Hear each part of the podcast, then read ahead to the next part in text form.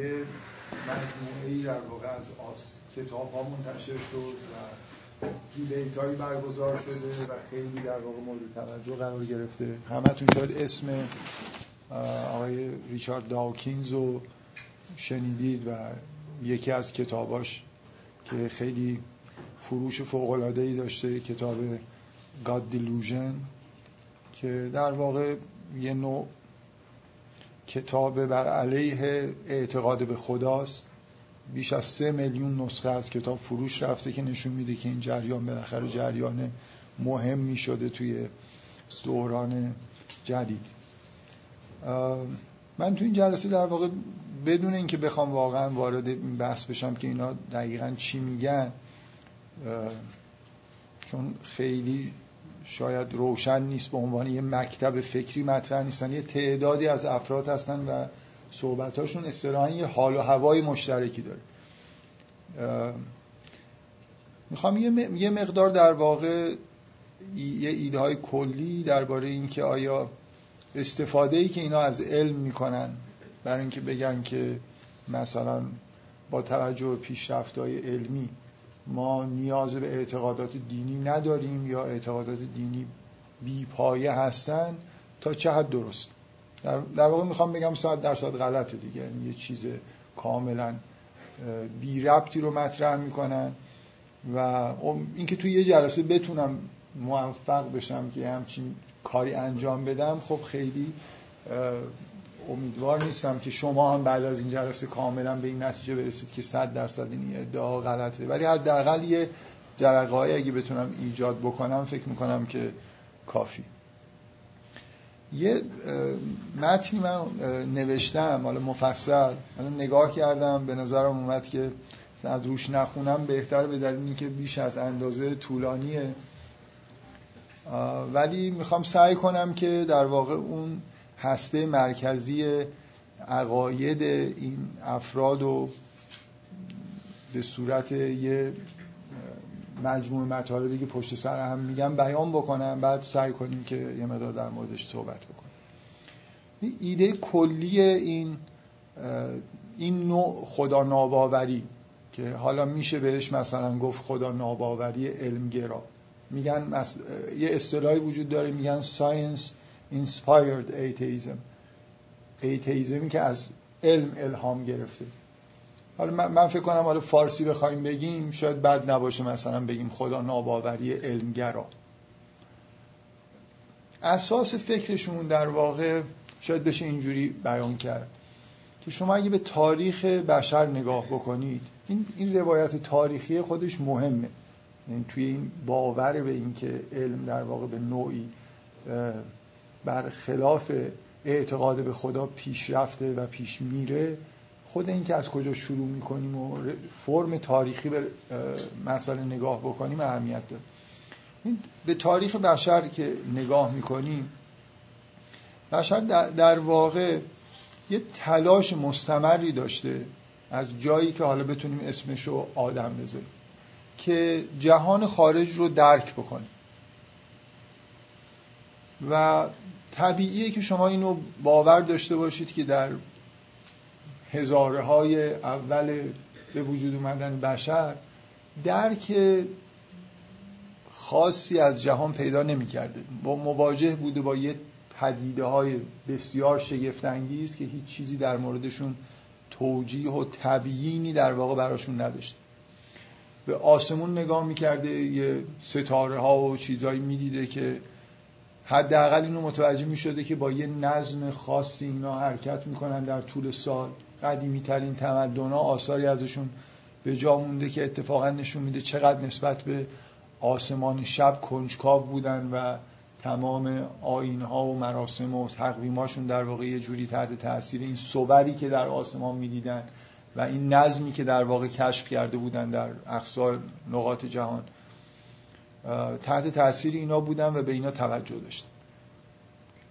و به جهان نگاه می‌کرد آتش فشان سیل خطرهایی که تهدیدش می‌کرد بیماری هایی که مبتلا می‌شدن و تمام این وقایعی که در جهان در واقع اتفاق میافتاد رو نمی‌تونست درک بکنی که اینا چرا دارن اتفاق میفتن و چی هستن.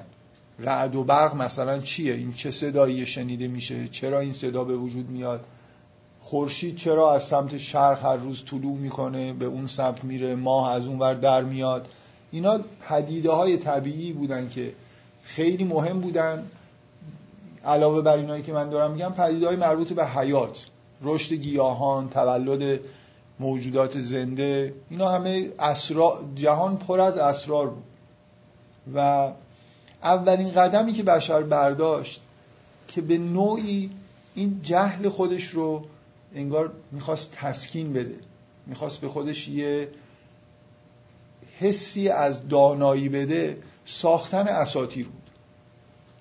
در هر جای دنیا که برید می‌بینید که یه اسطوره هایی وجود داره که این اسطوره ها به نوعی دارن تبیین می‌کنن که جهان چرا اینجوریه.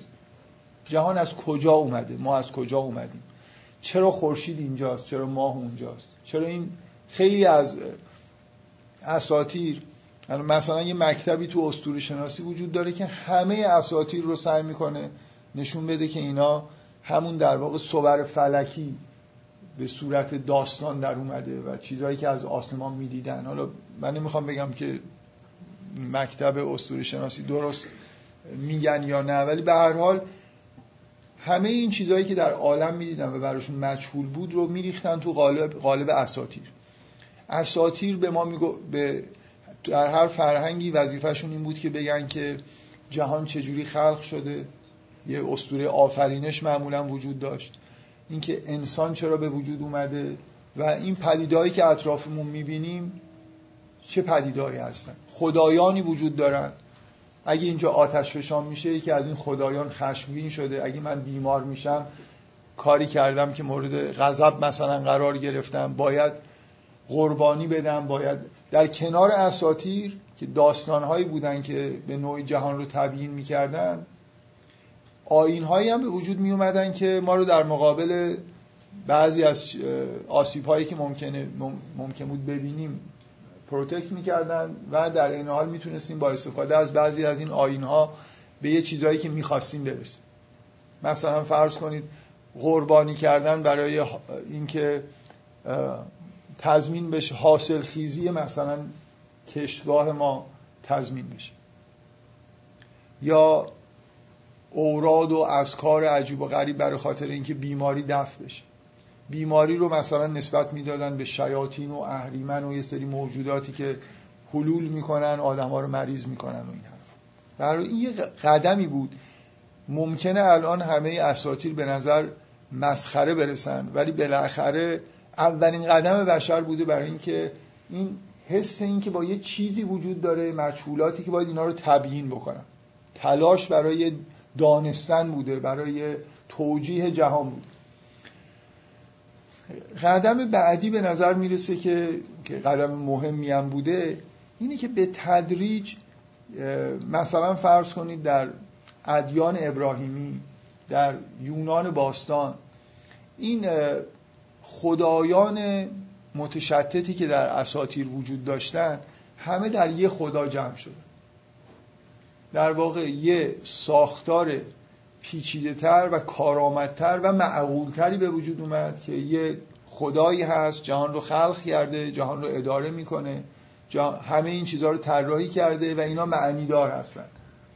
ما مثلا در کره زمین داریم زندگی می‌کنیم خورشید ماه این ستاره هایی که اطراف ما هستن همه به نوعی در واقع معانی دارن هم می‌کنن. بیماری ها معنیدار هستن. من گناهانی اگه مرتکب میشم خلاف اراده خدا رفتار می‌کنم مریض میشم باید مثلا در مقابلش برای رفعش دعا کنم. دیگه همه دعاها متوجه خداونده. اگه قربانی می‌خوام بکنم برای خدا یکتا می‌کنم. دیگه اون فضای استورهی که انواع و اقسام موجودات فرض می‌شد برای اینکه همه چیز رو توجیه بکنه توی این دیدگاه های توحیدی از بین رفت. دیدگاه های توحیدی از این نظر پیشرفت محسوب میشن قطعا که یه پایگاه های فلسفی هم در واقع این اعتقادات پیدا کرد. یعنی شما مثلا آثاری افرادی مثل ارسطو رو که مطالعه می‌کنید می‌بینید برای وجود خدا برهان عقلی میاره برای این اعتقادات توحیدی به نوعی در واقع سعی می‌کنه که از دیدگاه فلسفه توجیه های عقلانی بیاره. همینطور تو این دوره که حالا اسمشو می‌تونیم بذاریم دوره مثلا باورهای توحیدی بعد از اساتیر طبیعت همچنان مطالعه می‌شد ولی مطالعهش حالت درجه دوم داشت. ولی شما حتما می‌دونید که از یونان مطالعه رشته در واقع حالا ما در زبان خودمون میگیم طبیعیات حالا میشه گفت همون چیزی که بعدا تو قرون وسطا بهش می‌گفتن نچرال فیلاسوفی به وجود اومد که این شاخه در واقع از دانش کارش مطالعه طبیعت بود.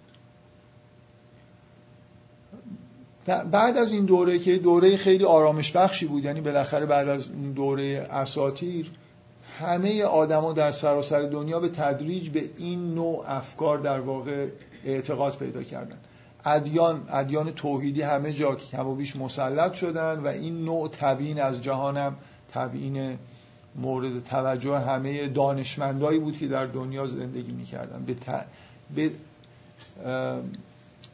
به سختی شما می‌تونید دانشمند شناخته شده ای رو پیدا بکنید که تو این دوران مثلا دو سه هزار ساله یه همچین اعتقاداتی رو نپذیرفته باشه. دوره سومی که از کجا شروع شد به هر حال حالا میشه در موردش اختلاف نظر داشت ولی همه ما به نوعی می‌دونیم که یه در اروپا یه دوران رونسانسی به وجود اومد. یکی از مهمترین کشفیاتی که همه قبول دارن که خیلی اهمیت داشت در این تحول از این بینش در واقع دوم به این چیزی که ما الان توش هستیم به این دوران جدید کشف اون چیزی بود که ما بهش در واقع نظام خورشید مرکزی میگیم که توسط کوپرنیک مطرح شد. کوپرنیک برای اولین بار در واقع نه اینکه برای اولین بار این به ذهنش رسیده باشه یا نوشته باشه حتی در مقابل اون نظام زمین مرکزی که بطلمیوس داشت یه نظام خورشید مرکز به وجود آورد که می‌شد بر اساسش محاسبات نجومی رو انجام داد.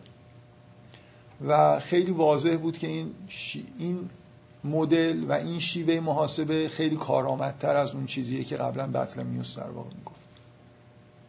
بذارید من از الان اساتیر در مطالعه طبیعت رو به عنوان یه اصطلاحا پارادایم در نظر نگیریم. ولی اون چیزی که در مرحله دوم نچرال فیلازفی که از آثار ارسطو بیشتر مایه می‌گرفت اون اون به اصطلاح پارادایم مطالعه طبیعت به صورت به عنوان یه شاخه از معرفت. این چیزی که من دارم الان توصیف می‌کنم شروع یه پارادایم جدیده.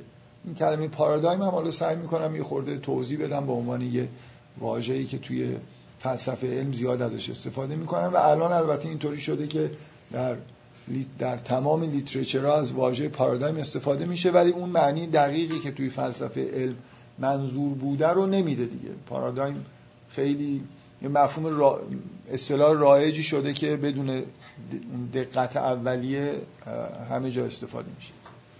خب ببینید کاری که کوپرنیک کرد در واقع از نظر خیلی این اهمیت رو داشت که انگار زمین و انسان رو از مرکز جهان دور می‌کرد. به نوعی در واقع انگار این حالت رو که ما یه موجود اصلی توی دنیا هستیم در مقابل خدا این رو یه مقدار میشکست. و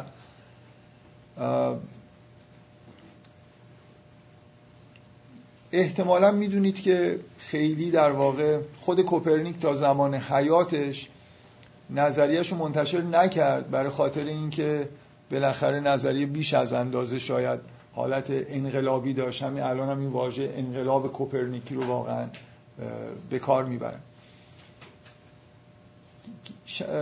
بعد از کوپرنیک یه آدمایی مثل یه دانشمندای بزرگی مثل کپلر اومدن که بر اساس همون نظری کوپرنیک خیلی در واقع قوانینی رو برای حرکت سیارات وضع کردن و نهایتا نوبت به گالیله رسید که به یه معنایی شاید بشه گفت که پدر این علم به معنای این پارادایم دوم که ما بهش میگیم science اون قبلی رو اسمش بذاریم natural philosophy این دومی رو همین چیزی که ما بهش میگیم science. شاید مهمترین آدم واقعا تو تاریخ science گالیله است به عنوان شروع کننده که اولا مدل کوپرنیکی رو سعی کرد با مشاهداتی که با تلسکوپی که خودش ساخته بود شواهد براش به دست بیاره. و از طرف دیگه یه نوع مطالعاتی رو شروع کرد مثل احتمالا شاید بدونید. قوانین مربوط به حرکت آونگ رو در واقع به وجود آورد و خیلی مطالعات شروع مطالعات درباره مکانیک در واقع از گالیله است. مثلا چیزایی شبیه بیان قانون اینرسی که بعدا قانون اول نیوتون شد و خیلی چیزایی که توی آثار گالیله هست کاملا مدرنن. همین فضای ساینس خودمونو دارن نه حالا کاملا ولی بالاخره شروع در واقع این جریان هستن. این که حالا من توصیف بکنم که دقیقا این جریان چیه. الان فعلا قصدشو ندارم ولی بعدا برمیگردیم به این ماجرا ماجراهای گالیله که احتمالا شما هم شنیدید که بالاخره اتفاقایی در زندگیش افتاد. و یه مدار دقیقتر در مورد این که گالیله واقعا چی کار کرد صحبت می‌کنیم. و احتمال همتون می‌دونید که درگیری بین کلیسا و گالیله پیش اومد. گالیله رو محاکمه کردن مثلا حصر خانگی کردنش.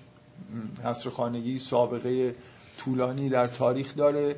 کسایی که نمی‌خوان مثلا به زندان و سیاه چال و اینا بندازن مثلا محت... آدم محترمی از خانواده محترمی بود. بالاخره در خونه خودش تا آخر عمرش محبوس بود. و نهایتا بعد از گالیله فردی که شاید بشه گفت که کار گالیله رو به نوعی به کرسی نشوند و واقعا وارد این مرحله شدیم که دیگه این ساینس از شروع شد و دیگه ادامه پیدا کرد. تا امروز نیوتون بود که فکر می‌کنم در رعیگیری هایی که تا حالا انجام شده معمولا به عنوان بزرگترین دانشمند تاریخ کلا میشناسنش. نسبت به آدمایی مثل انیشتن یا در یونان ارشمیدس science اگه با دید science نگاه کنیم نیوتون مهمترین آدم شاید تاریخ science ه. تونست مکانیک نیوتونی رو به وجود بیاره. کار فوق العاده مهمی که انجام داد اولا ابزار محاسباتی یعنی ریاضیاتی به وجود آورد که بشه بر اساسش محاسبه انجام داد. اصول مکانیک نیوتونی رو در واقع پایگذاری کرد قانون جاذبه رو بیان کرد بر اساس قانون جاذبه و محاسباتی که با همون در واقع روش روش های حساب دیفرانسیل انتگرال انجام می‌شد. تونست مدارای منظومه شمسی رو به طور دقیق محاسبه بکنه و یه توصیف خیلی روشنی ارائه بده که این کرات آسمانی ماه چرا تو اون فاصله قرار دارن چرا اینجوری حرکت می‌کنن؟ همه اینا از سرعتشون گرفته تا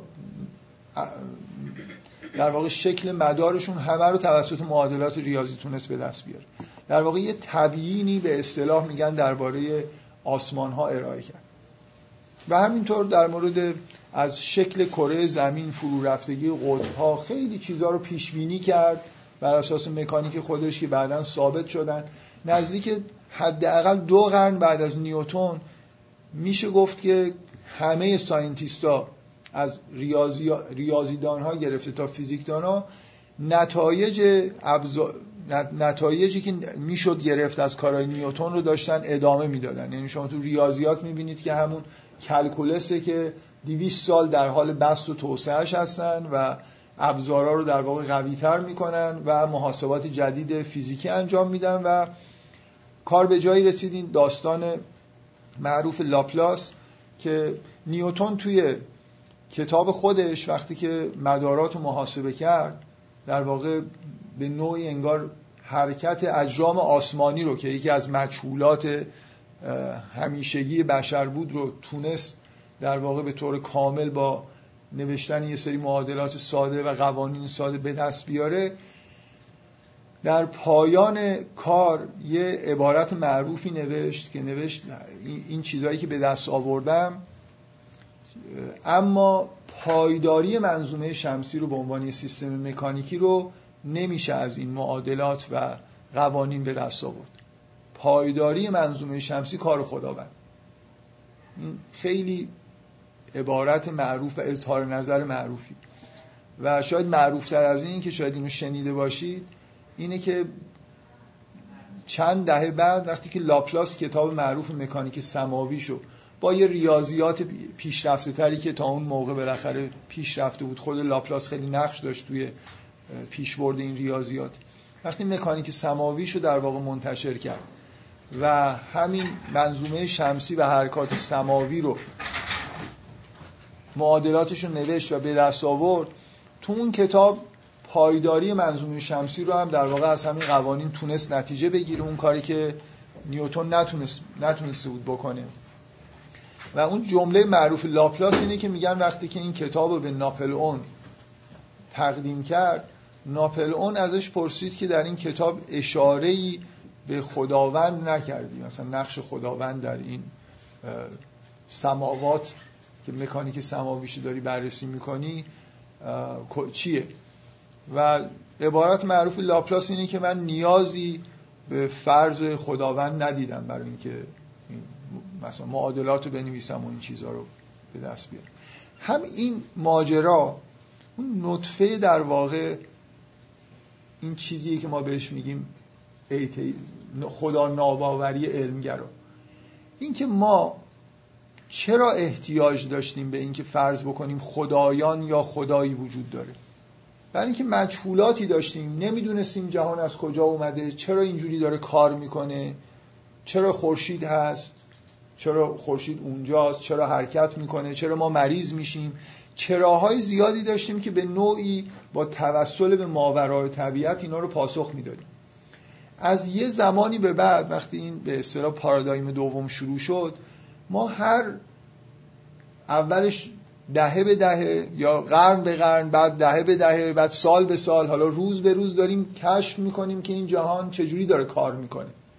و مکانیسما چی هستن که باعث میشن؟ مثلا فرض کنید ستاره ها اینجوری باشن منظومه شمسی این شکلی باشه کره زمین اینجا قرار گرفته باشه. توی کره زمین این اتفاقات بیفته چرا ما مریض میشیم؟ به طور مداوم در ظرف این چند قرن اخیر ما پیش رفتیم به سمت اینکه بفهمیم که این چراها در واقع پاسخشون چیه؟ یه تبیینی از پدیده های طبیعی به دست آوردیم که از نظر خدا ناباورا ما رو به جایی رسونده که دیگه ف... دقیقا مثل همین چیزی که لاپلاس گفت جایی نمونده برای اینکه فرض خدا لازم باشه. در واقع خدا ناباوری علمگرا ادعاش اینه که شما اگه می‌خواید به خدا ایمان داشته باشید ایمان داشته باشید. ولی این ایمان شما یه ایمان بدون شواهده شواهد شما چیه برای اینکه به یه همچین چیزی اعتقاد دارید؟ کجا؟ چه سوالی مونده؟ چی رو می‌خواید با این حل بکنید؟ مثل اینی که من مثل اینی که من یه مدل مثلا فرض کنید فیزیکی ارائه بدم برای تبیین یه چیزایی.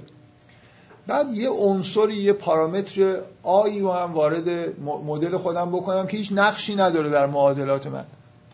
ولی همینطوری فرض بکنم که یه همچین چیزی هم وجود داره. مثل اینکه من یه ذره ای رو فرض کنم و بگم که این ذره هیچ کاری نمی‌کنه اصلا قابل مشاهده هم نیست.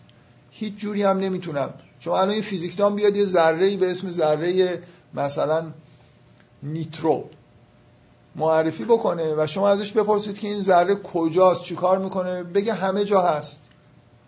ولی detect ش نمی‌تونید بکنید. function ی هم نداره. کاری هم انجام نمیده. یه چیزیه ولی هست. خب میشه گفت که این یه آدمیه به هم چیزی باور داره ولی خب برای باور خودش شواهدی نداره.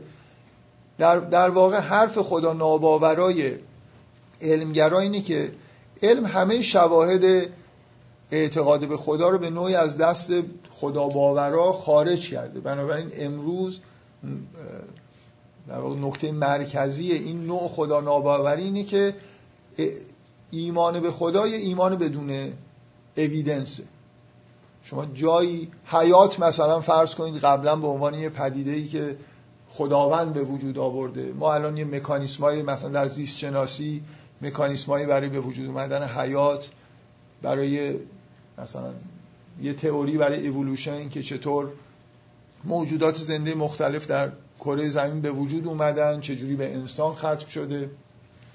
همه مجهولاتی رو که داریم science داره برای ما در واقع جوابشون رو پیدا می‌کنه.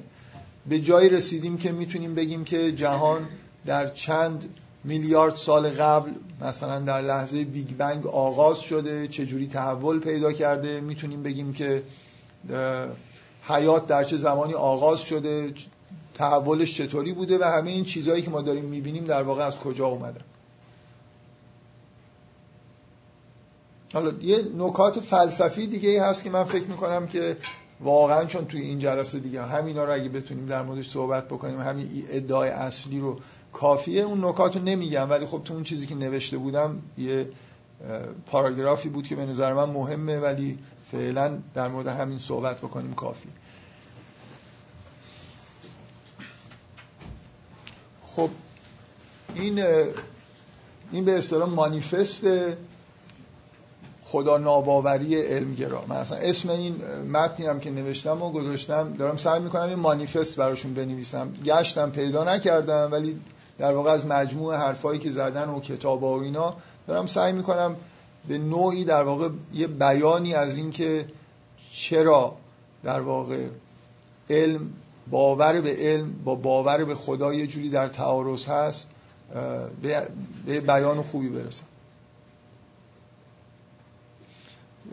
توی این نوع اعتقادات حالا جدای از این بحثا که در واقع به نوعی یه حال و هوای فلسفی دارن که داریم در مورد حقیقت بیان می‌کنیم یه جنبه های عملگرایی هم هست. اونم این که اعتقاد به خدا در طول تاریخ دین یه جوری در واقع از زمان گالیله. تا مثلا فرض کنید برخوردهایی که با نظریه داروین شده. هر جایی که علم خواسته پیشرفت بکنه و یه مجهول رو حل بکنه به نظر میاد که کسایی که اعتقادات دینی داشتن یه مبارزه ای رو در واقع بر علیه کار دانشمندا انجام دادن. و احساس خدا ناباورا اینه که اعتقاد به خدا نه فقط اینکه بدون شواهده بلکه یه جور اعتقاد مزر یعنی باعث میشه که یه جاهایی که ما باید یه کنجکاویایی بکنیم این کنجکاویمون رو سرکوب بکنیم. مثل همون جمله که نیوتون نوشته.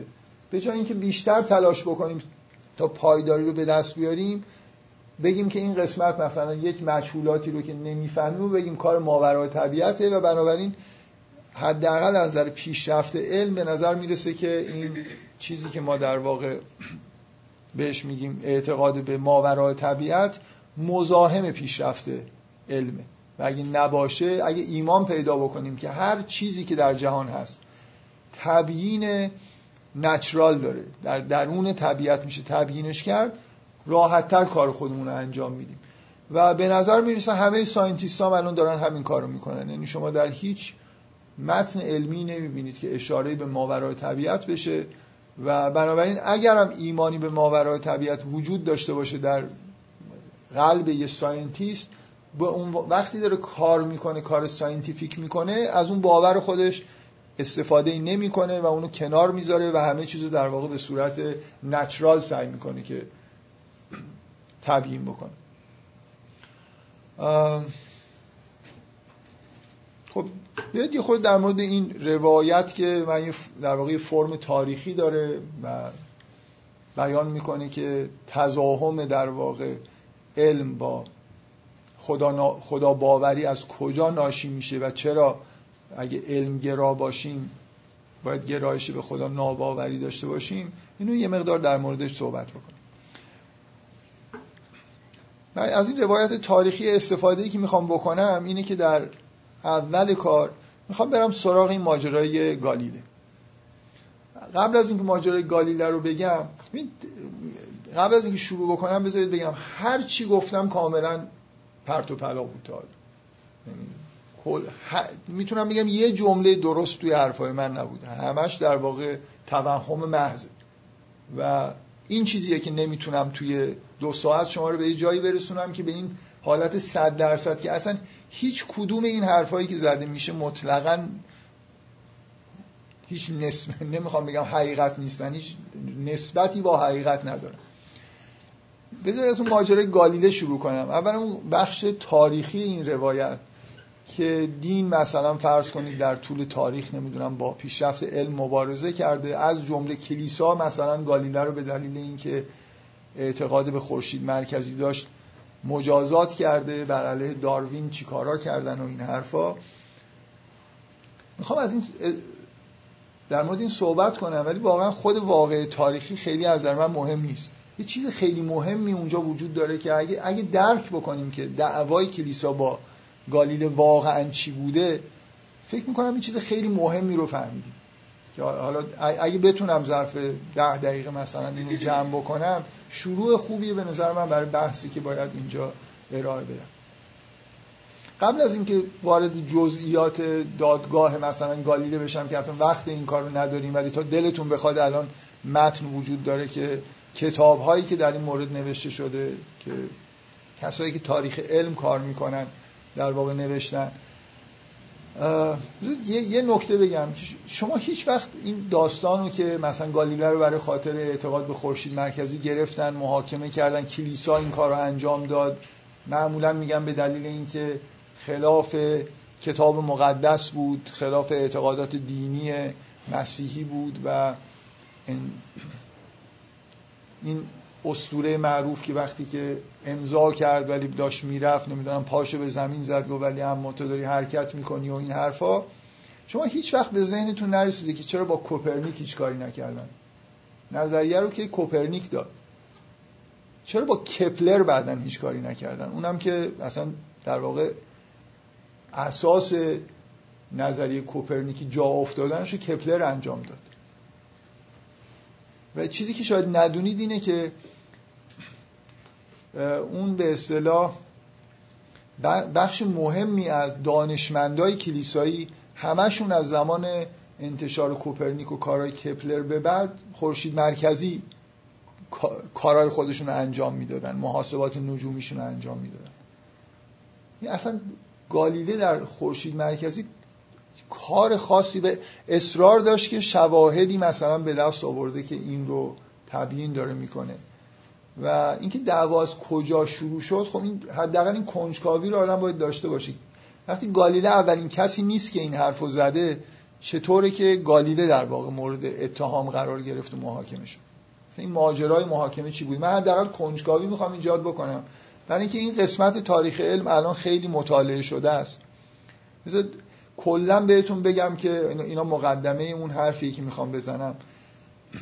این داستان زدیت علم و دین اواخر قرن 19 هم دو تا کتاب منتشر شده که برای اولین بار یه همچین تاریخ نویسی انجام شده که مثلا از همین جریان گالیله شروع کردن تا همون زمانی که کتابا داشتن نوشته می شدن که هر دوتاشون در واقع یه تئوری ساختن که بهشون بهش میگن تئوری کانفلیکت. تئوری تعارض مثلا علم و دین. از اون زمان تا الان مخصوصا از دهه پنجاه میلادی به بعد همه کسایی که تو تاریخ علم کار می‌کردن منکر این چیزهایی شدن که تو این کتابا نوشته شده و چه مذهبی بودن چه نبودن به عنوان آدمای تاریخ نگار این رو در واقع مرتب تاکید کردن و می‌کنن که اصولا این یه توهمیه که کلیسا در مقابل علم مثلا وایستاده.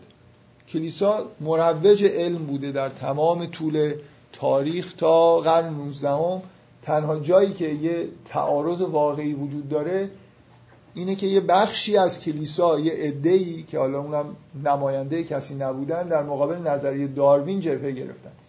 ولی در مورد قبل از گالیله شما کلیسا مهمترین عامل ترویج علم خود کلیسا من نمی‌خوام بگم دین مسیحیت خود کلیسا به عنوان یه سازمان مهمترین عامل ترویج علم در اروپا بود.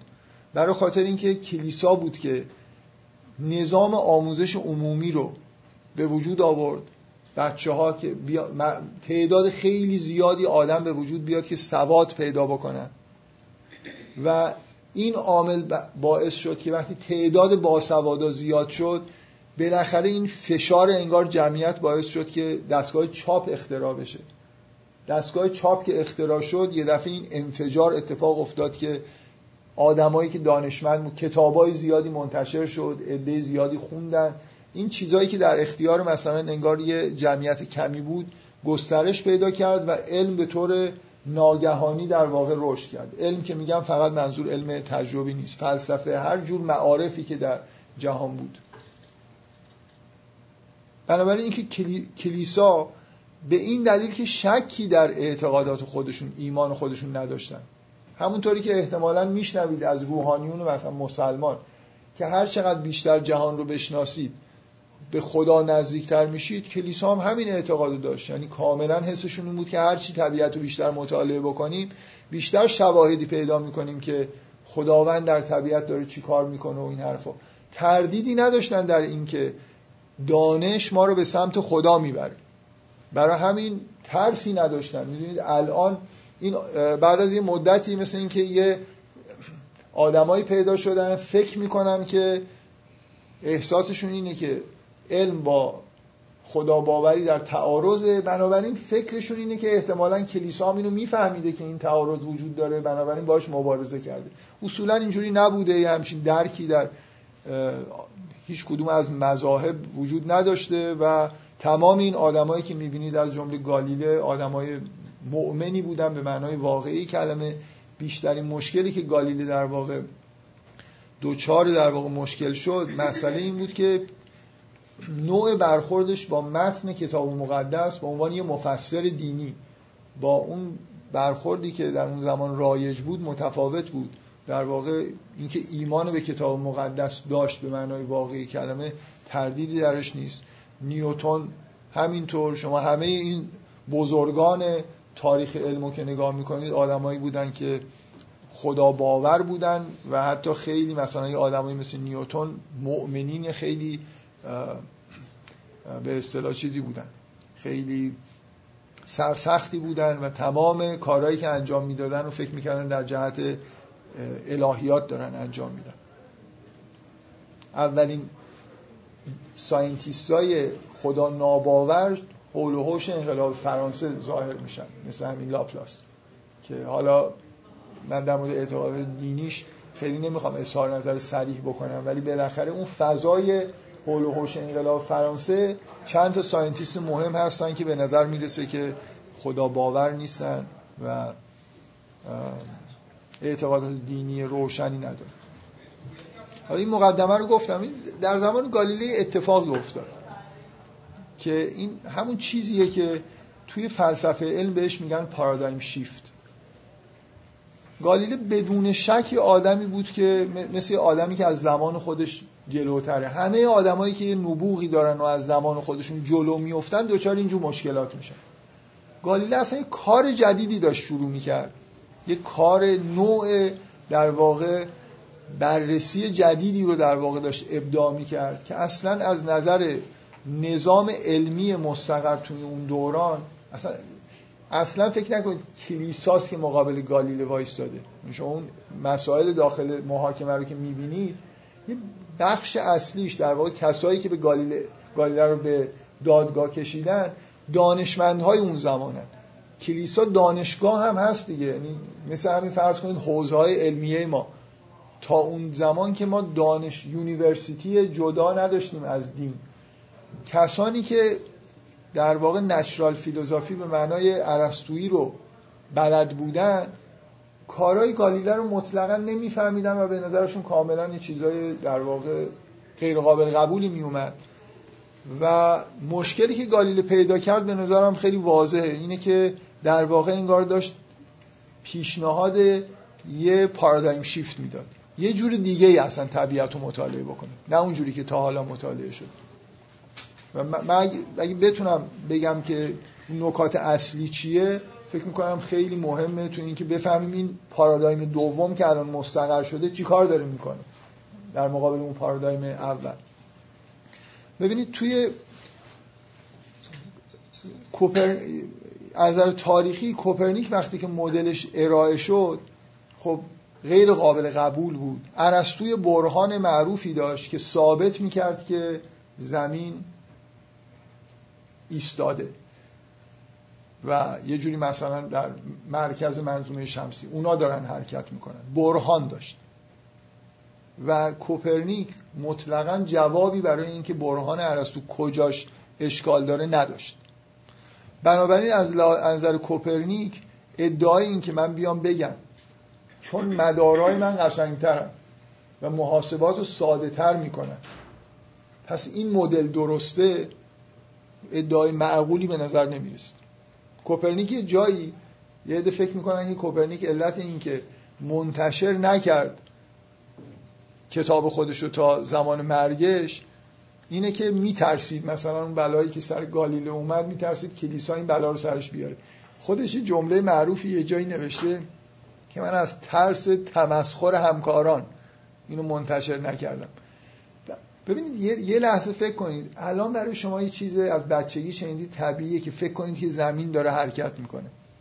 برای یه آدم 400 500 سال پیش که یکی بیاد ادعا کنه که این زمین همینجور با سرعت زیادی داره مثلا حرکت می‌کنه ولی ما نمی‌فهمیم. خیلی ادعای عجیبیه. ارسطو برهان داشت. برهان عقلی داشت که زمین حرکت نمی‌کنه کوپرنیک نه از نظر شهودی توجیهی داشت که چجوری این حرکت می‌کنه ما نمی‌فهمیم. یعنی یه چیز کاملا خلاف شهود همه بود. جواب اون برهان هم نداشت و اصولا هم آدمی نبود که حالا بخواد شلوغ کاری را بندازه. حس ولی در این حال هم دلش نمی اومد که اینو نگه که بابا این مدارا رو اگه اینجوری در نظر بگیریم خیلی قشنگ. آخه شما یه لحظه برید تو خونه یا برید تو اینترنت سرچ کنید. سعی کنید فکر کنید اگه زمین رو مرکز بگیریم چه بلبشویی میشه این مدارایی که اطراف ما هست. می‌دونید؟ حرکت ماه و خورشید و اینا یه چیز در هم و بر همی در میاد. ولی وقتی خورشید رو می‌ذارید وسط همه دارن حولش توی مدارای بسته مثلا بیزوی شکل حرکت می‌کنن و خیلی زیباست و از نظر محاسباتی هم اگه اونجوری نگاه بکنید خیلی سریع می‌تونید محاسبات و خصوف و کسوف و اینا رو انجام بدید. اینکه کوپرنیک می‌دونست که خب بالاخره این چیزی که داره ارائه می‌کنه خیلی به درد می‌خوره. اینکه پیروانی پیدا کرد که از سیستم خورشید مرکزی استفاده می‌کردن آدمایی بودن همشون هم کشیش بودن و آدمای مذهبی بودن. از کوپرنیک به بعد یاد گرفتن که محاسبات رو با استفاده از خورشید مرکزی انجام بدن. فکر نمی کنم هیچ کدومشون اعتقاد داشتن که واقعا خورشید مرکزی درسته. یعنی خورشید وایستاده ما داریم حرکت می‌کنیم. نیازی نبود. یعنی متنایی وجود داره در دفاع از خورشید مرکزی کوپرنیک تو سالهای بعد از خود کوپرنیک که این دقیقا عین این عبارت ها رو نوشتن که این فرض خورشید مرکزی محاسبات رو ساده می‌کنه. بنابراین ما از این فرض استفاده می‌کنیم تو محاسبات خودمون. گالیله اصرار داشت که خورشید واقعا در مرکز ما داریم حرکت می‌کنیم و سعی می‌کرد با نگاه کردن به آسمان یه شواهدی پیدا بکنه که این یه واقعیت. روی این تاکید می‌کرد. فرقش با افراد قبل از خودش این بود به اضافه اینکه اصولا هم نظر روحیه آدم جنگنده ای بود دیگه. یعنی آدمی نبود که بخواد اهل مسامحه و اینا باشه. با این حال تا کار رو به تفسیر کتاب مقدس خودش نکشون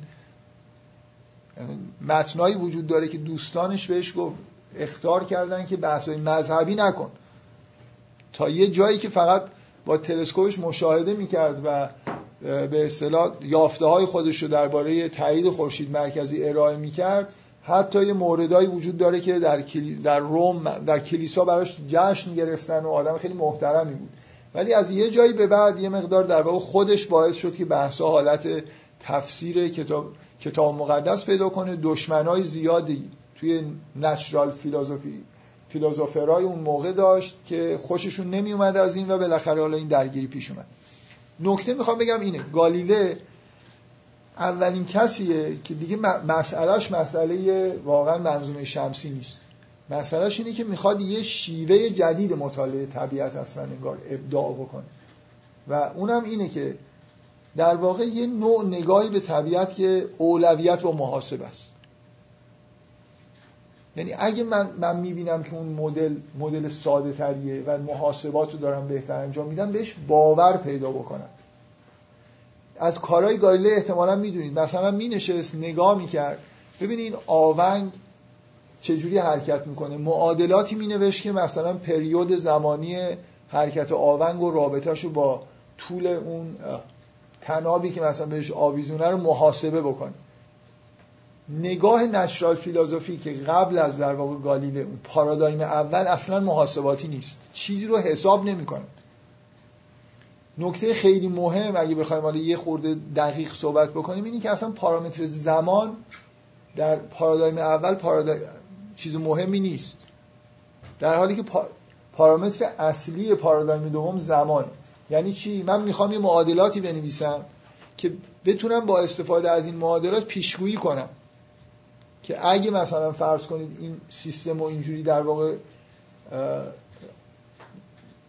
یه سیستم مثلا یه چیز اکسپریمنتی رو آرایش بدم نتیجه چه خواهد بود؟ چه مسئله اندازه‌گیری پیش اومده همه چیز رو به صورت عدد در بیارم فرمول بنویسم این اعداد این این چیزیه که گالیله آغاز کرد. و به نوعی همراه با این ایمان بود. واقعا ایمان داشت که وقتی خورشید مرکزی بهتر محاسبه میشه باش کرد مدل به این زیبایی این حقیقت داره. اینجوری نیست که تصادفا مثلا واقعیت اینه که زمین در مرکز قرار گرفته ولی محاسبات اینجوری پیچیده است و بعدا خورشیدی که در مرکز می‌ذاریم مثلا مدارا جالبتر میشن محاسبه ساده تر میشه.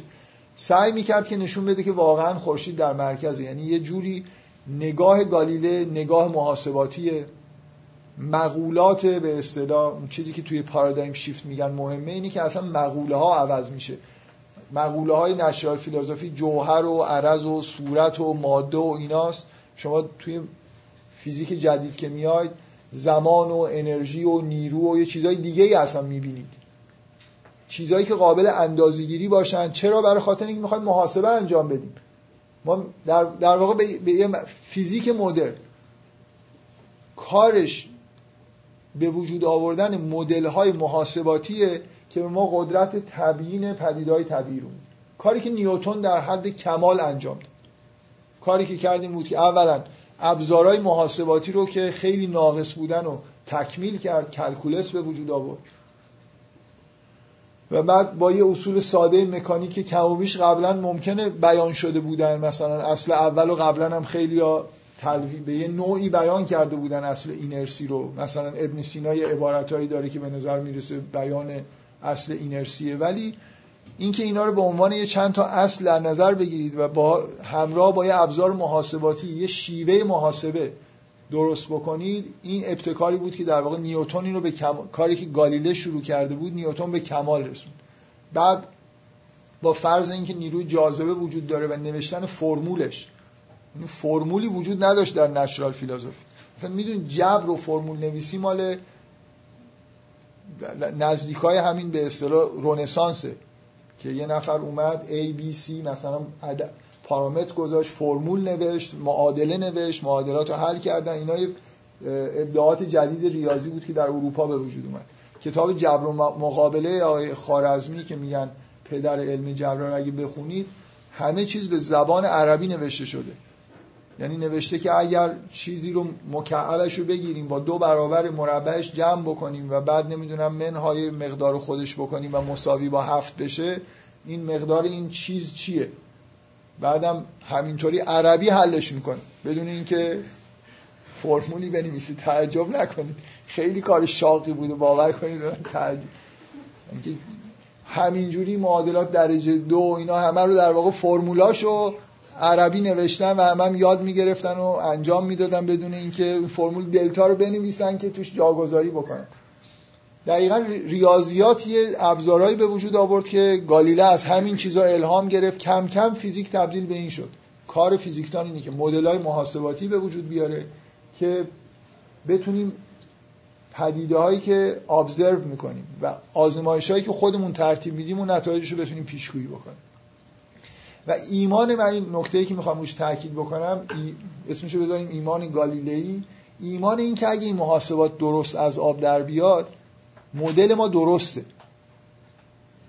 واقعا اون نقطه عطف به نظر من اینجاست که اگه مدل کوپرنیکی باش بهتر میشه محاسبه کرد این مدل حقیقت رو داره توصیف می‌کنه. خب نیوتون اومد منظومه شمسی رو حل کرد و بعد دیگه اون روایتی که من دارم میگم راه افتاد. یعنی یه روزی بالاخره فرض کنید روایت نیوتن 200 سال مورد قبول بود. بعد حالا مثلا مدلای بهتری مثل مدلای نسبیت انیشتن و کوانتوم و اینا اومدن. الان مثلا میگن که شما بعضی از این پارامترهای مثل بار الکترون رو روی کاغذ وقتی محاسبه انجام می‌دید اختلاف محاسبه ای که انجام میشه با مقدار واقعی که تو آزمایشگاه انجام اندازه می‌گیرید اختلاف در حد اینه که مثلا طول قاره عرض قاره آمریکا رو. یه نفر بخواد اندازه بگیره و اختلاف محاسباتی به اندازه یه واقعا یه تار مو باشه. دقت در این حده که من رو کاغذ می‌تونم یه چیزی رو به دست بیارم. و ایمان دارم که وقتی که می‌تونم این کارو بکنم مدلی که دارم ازش استفاده می‌کنم مدل درستی. بنابراین گالیله اگه قربانی چیزی شد قربانی این شد که داشت پارادایم رو عوض می‌کرد. چنان در واقع حرفایی که می‌زد خلاف عرف علمی اون زمان بود که به نظر میومد کاملا داره در واقع یه چیزی مثل اینکه, ایما... مثل اینکه تمام علم دوران خودش رو داره زیر سوال می‌بره و طبیعی که دانشمندان اون دوره احساس خوبی نسبت به این شیوه کارش نداشتن. مطلقا اهمیتی برای محاسبه قائل نبودن و فکر می‌کردن که این کارا مثل سری بازی های بچگانه است. واقعا این احساسو داشتن. مثل یه کودکی که به جای اینکه مثلا بره درباره الهیات یا درباره مسائل خیلی عمیق فلسفی فکر بکنه می‌خواد ببینی این طول آونگ با نمی‌دونم این پریودش چه نسبتی داره که, که چی بشه. احساسشون این بود که اصلا بذارید من این نکته رو بگم. خیلی طول کشیدیم بخشی که در واقع مقدمه حرف منه و به شدت دچار ترس شدم از اینکه به چی می‌رسم بگم. مثل یه حرفایی زدم حالا جوابش باید بدم. همش هم حرفا رو زدم در واقع. این خب خوشبختانه این چیزی می‌خواستم بگم یادم رفت.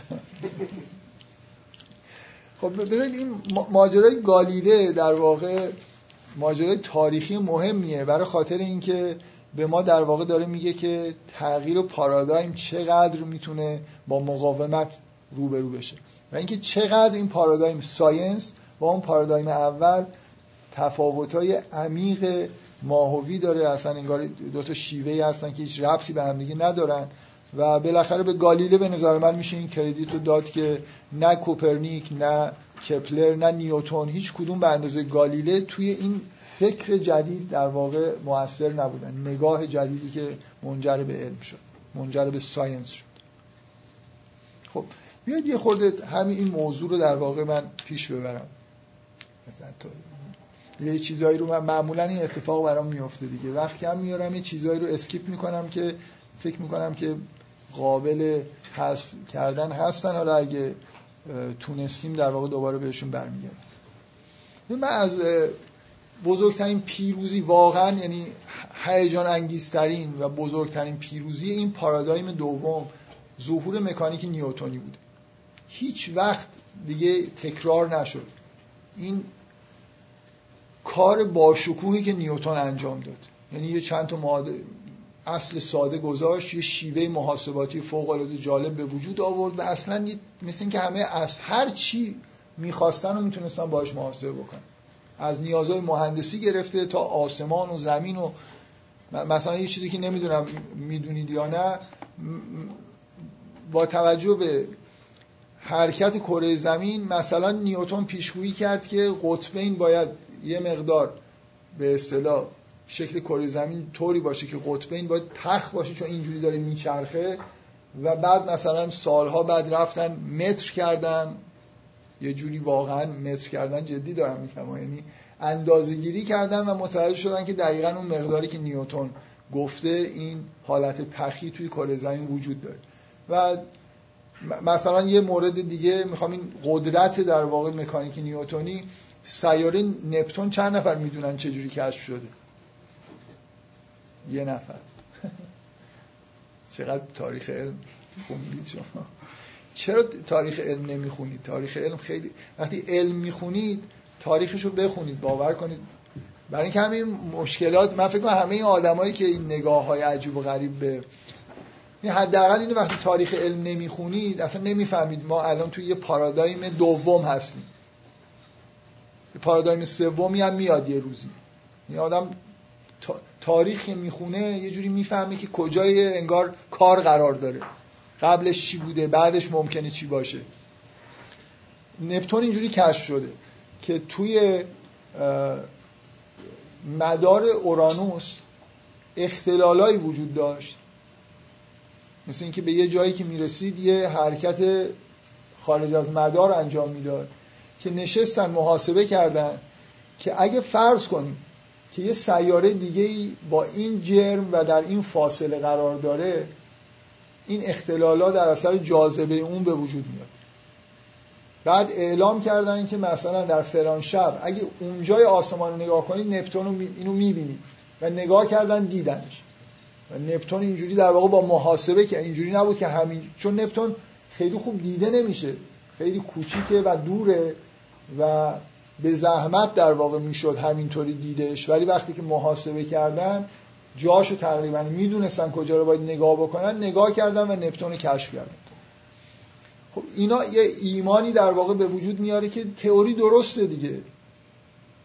یعنی تئوری چند نفر الان توی این جمع هستن که مثلا شک دارن که قانون جاذبه نیوتونی درسته.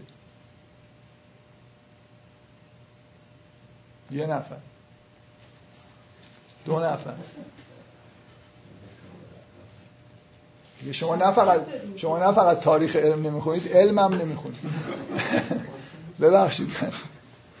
نظری نسبیت عام یعنی اومد که قانون جاذبه نیوتنی غلطه دیگه. یعنی الان که ما می‌دونیم که جاذبه وجود نداره. یعنی همه کاری که در واقع نیوتن انجام داد کلا به یه معنای غلط بود. هیچ دو جرمی در جهان همدیگر رو جذب نمی‌کنن با اون فرمولی که نیوتن گفت. شما این کاریه که در واقع انیشتن تو مقاله 1915 به طور کامل شرح داد. مدل جدید در واقع گراویتی رو به وجود آورد. توی مدل جدید گراویتی چیزی تحت عنوان جاذبه بین مثلا اجرام آسمانی وجود نداره مطلقا. F مساوی با نمی‌دونم اینکه با مجذور فاصله نمی‌دونم نسبت عکس داره و فلان و اینا اینطوری نیست. شما مخالفید. یه سرتون یه حرکت هایی می‌کنید مثل هنوز هنوز کسی هست که به نیوتن ایمان داشته باشه. نظریه جاذبه نیوتن به این معنا رد شده که اون فرمول درست نیست. یعنی پدیدهایی وجود داره که اون فرمول جواب نمیده و مدل جدیدی که توسط انیشتن ارائه شده دیگه بر اساس جاذبه به معنای اینکه اجرام دارن همدیگر رو جذب می‌کنن نیست. بذارید من تفاوت مدل انیشتنی با نیوتون اینه که در مدل نیوتونی مثلا اینکه زمین داره به دور خورشید میگرده اگه بخواید اینو یه تصور ازش داشته باشید مثل اینی که خورشید یه تنابی به زمین وصله که یه سرش دست خورشیده و زمین داره میچرخه و انگار داره سعی می‌کنه که از مدار خورشید خارج بشه ولی خورشید با این تناب گرفتدش و نگهش داشته. در واقع یه نیروی جاذبه ای هست که مانع از این میشه که زمین فرار بکنه. این مثل اینکه دست یه نفر رو بگیرید و مثلا دور خودتون بچرخونید. با اعمال یه نیرویی که دارید اینو می‌کشید مانع از این میشید که از این مدارتون خارج بشه. مدل انیشتنی اینجوریه که خورشید اونجا نشسته و دورور خودش یه خمیدگی های ایجاد کرده در فضا زمان. و کره زمین الان فکر می‌کنه که داره سقوط آزاد می‌کنه. یعنی اصلا در به اصطلاح مسیری که مثل, مثل یک من اینجا رو منحنی بکنم یه گویی رو اینجا قرار بدم و این گوی شروع بکنه روی مسیر آزادانه حرکت کردن بدون اینکه کسی بهش نیروی وارد بکنه. مثل اینکه در چون چون مسیر مثلا حالت دایره‌ای پیدا کرده این داره میچرخه. نه کسی بهش نیروی وارد می‌کنه. به همون معنایی که مثل در واقع قانون اول نیوتن چه احساسی دارید که میگه که یه چیزی که در خلا داره حرکت می‌کنه تا بی نهایت به حرکت خودش ادامه میده. فقط وقتی متوقف میشه که نیروی در واقع اینو متوقف بکنه. کرات و اجرام سماوی اینجوری دارن حرکت می‌کنن. چقدر برای آدم ایمان باقی میمونه که اگه یه مدل محاسباتی درست جواب بده؟ اون چیزی که داره میگه حقیقت وقتی که بهترین مدل محاسباتی تاریخ نقض شد. یعنی یه, یه مدلی نیوتون ساخت 200 سال درست جواب داد و خیلی هیجان انگیز بود و اساسش هم این بود که اجرام همه همدیگر رو جذب می‌کنن با یه فرمول مشخص. بنابراین شکی برای هیچ کس باقی نمونده بود که این یه واقعیتی درباره جهان رو داره میگه. و یه روزی ما به این نتیجه رسیدیم که مطلقا واقعیت جهان این نیست. جهان... حالا یه داستان جدیدی در واقع توسط علم به وجود اومده. اینکه اجرام فضا زمان اطراف خودشون رو با یه شکل خاصی خمیده می‌کنن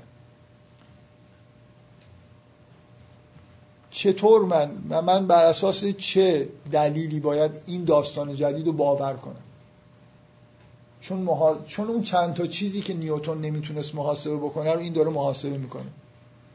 خب من فکر می‌کنم همون روزی که نسبیت انیشتین بیان شد آدم عاقل باید دست از این که فیزیک رو این شکلی جدی بگیره که اگر محاسبه درست انجام شد مدلی اون داستانی که همراهش در واقع دارن به من گفت میگن درسته از درست بودنش دست برداره دیگه. کما اینکه احتمالا می‌دونید که اکثر فیزیکدانای پروفشنال خود اون داستان رو خیلی جدی نمی‌گیرن.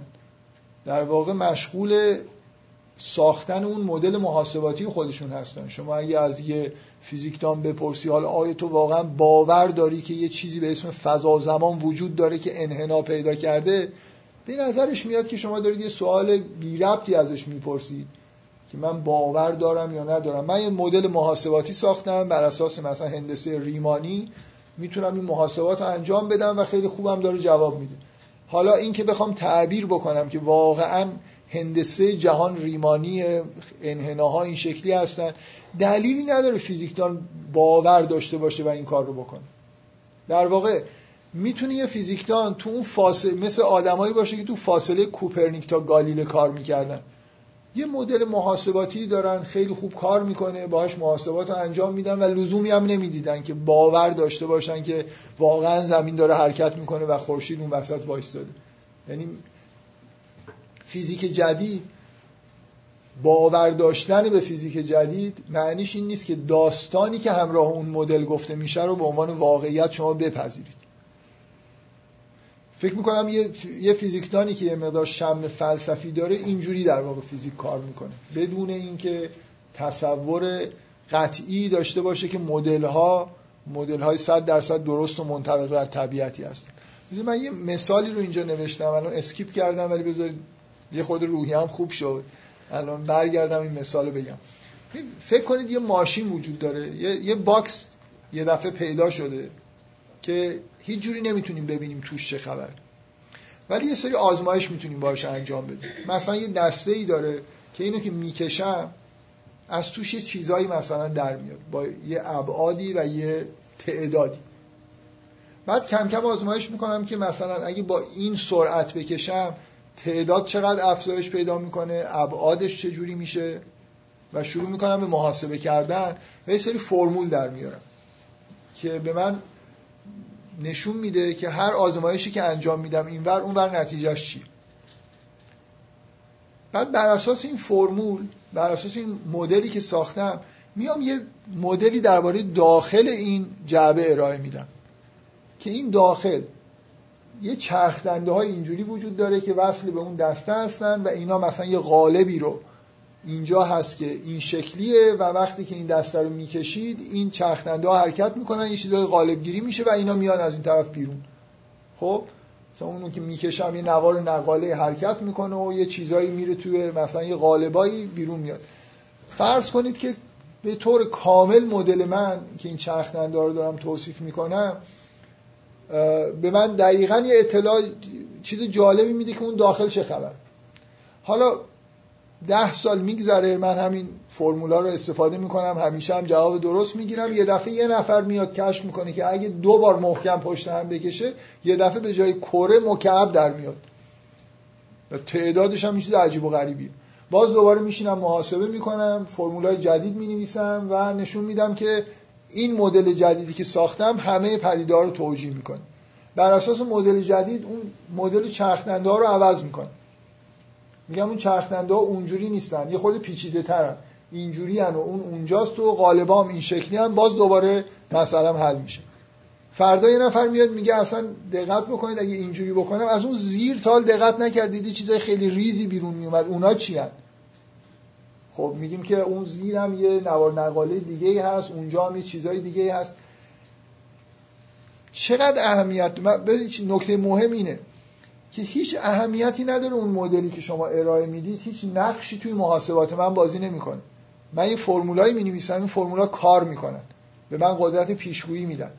من بر اساس مدلی که در واقع ارائه مدل ریاضی که ارائه میدم برای محاسباتم می‌تونم مهندسی درست کنم تکنولوژی درست کنم. یعنی مثلا مثال من فرض کنید وقتی یاد گرفتم مکعب درست کنم حالا می‌تونم این دسته رو حرکت بدم تعداد مکعبایی که می‌خوام با سایزهای مشخص رو به دست بیارم باهاش مثلا یه construction ی درست کنم. فردا یه چیز دیگه می‌خوام درست کنم. یاد می‌گیرم از اون ریزایی که از اون زیر میادم مثلا تو مساله خودم این کارهای خیلی جا روز به روز بیشتر می‌تونم در واقع آزمایشهایی ترتیب بدم چیزهایی تولید بکنم باهاش چیزهایی بسازم. و اصلا مهم نیست که باور داشته باشم که اون مدل چرخنده ای که اونجا ارائه کردم راست یا دروغه. و کاری که توی پارادایم دوم داره انجام میشه واقعیتش اینه. در واقع پارادایم دوم چیکار داریم انجام میدیم؟ چه شباهتی به این مثال من داره؟ داریم در پارادایم دوم یه فر الان من مطمئنم اگه خیلی چون موضوع جاذبه رو نمی‌دونستی دیگه اینو مطمئنم اینو حتما نمی‌دونستی اون موضوع نپتون حالا یه چیز تاریخی لزوما این جاذبه خیلی چیز بود تاثیرگذار بود که دو نفر فقط ایمانشون رو به جاذبه نیوتونی از دست دادن تو اینجا خب از بعضی هم بودن دست بلند نکردن احتمالا چون خیلی سوال ساده ای به نظرشون رسید. فیزیکدان قطعا نداریم دیگه. من برای اون دو نفری که دست بلند کردم من می‌شناسم فیزیکدان نیستم بقیه هم پس فیزیکدان نیست ببخشید. ما چون رشتمون مکانیکه هنوز از مکانیکی نیست. آفرین آره. ای, کاش ای کاش وقت بود آره. می‌دونید مهندسا هنوز در قرن 19 هم زندگی می‌کنن. اصلا چه نیازی دارن که بیان تو قرن 20 جواب میده آره آفرین. مهندسای مکانیک هنوز چیزن به نیوتن وفادارن. برای چی وفاداریشون رو نقض بکنن؟ تا نرید توی مثلا ساب اتمی کنه می‌دونم کیهان و اینا خب نیوتن داره جواب. خب چیزی که می‌خواستم بگم یا این یکی هم یادم رفت. جان؟ آره می‌خواستم در مورد بگم که آره می‌دونم. در مورد این پارادایم دوم می‌خواستم در واقع یه چیز دیگه ای بگم. حالا بذارید چون اگه چیز مهمی باشه معمولا رد می‌کنم. یادم میاد که چی می‌خواستم. خب تا, تا اینجا ببینید نکته اینه که این, این پارادایم دوم نسبت به اون پارادایم اول ویژگی های مهمی که داره غیر از اینکه مقولات به اصطلاح این کلمه مقوله یه اصطلاح فلسفیه میگن مقولات مثلا در دوران قدیم اون اصطلاحات ترمینولوژی. ترم... ترمینولوژی فیزیک در دوران به اصطلاح دوم با ترمینولوژی فیزیک دوران اول چندان شباهتی به هم دیگه ندارن. یعنی شما جوهر و عرض دیگه در فیزیک ندارید. صورت و ماده ندارید. اینا اصطلاحات قدیمی هستن. یه اصطلاحی داشتن حیولا که هیچ ربطی به حیولای کارتونی و اینا نداره. و اون اصلا هیچ معلوم نیست که کجا رفت یعنی اصلا توی دنیایی که می‌دیدن اصطلاحات دیگه ای به کار میبردن برای اینکه یه درکی در واقع پیدا بکنن از جهان. ما وارد دورانی شدیم که مثلا شتاب سرعت جرم نمی‌دونم یه شباهت های مثلا جرم به ماده به اون معنایی که توی نچرال فیلسوفی بود داره ولی واقعا همون نیست. تاکید اینجا روی اینه که این پارامترها باید قابل اندازه‌گیری باشن. به تعداد زیادی در واقع پارامتر معرفی شدن همه قابل اندازه‌گیری هم. به ما عدد میدن با این اعداد محاسبه انجام میدیم. از توی پارادایم دوم تکنولوژی در میاد. آقایون مهندسا در واقع کسانی هستن که از پارادایم دوم استفاده می‌کنن و نکته اصلی در واقع در مورد پارادایم دوم اینه که پارادایم دوم از روز اول تکنولوژی اورینتد بود. یعنی شما اگه بخواید بگید چه اتفاقی افتاد توصیف کنید چجوری این پارادایم اول به دوم تبدیل شد. در یک کلام می‌تونید بگید که نکته این بود که انگار به علم کاربردی داریم نگاه می‌کنیم. نمی‌خوایم فقط یه چیزی رو درک بکنیم و توصیف بکنیم.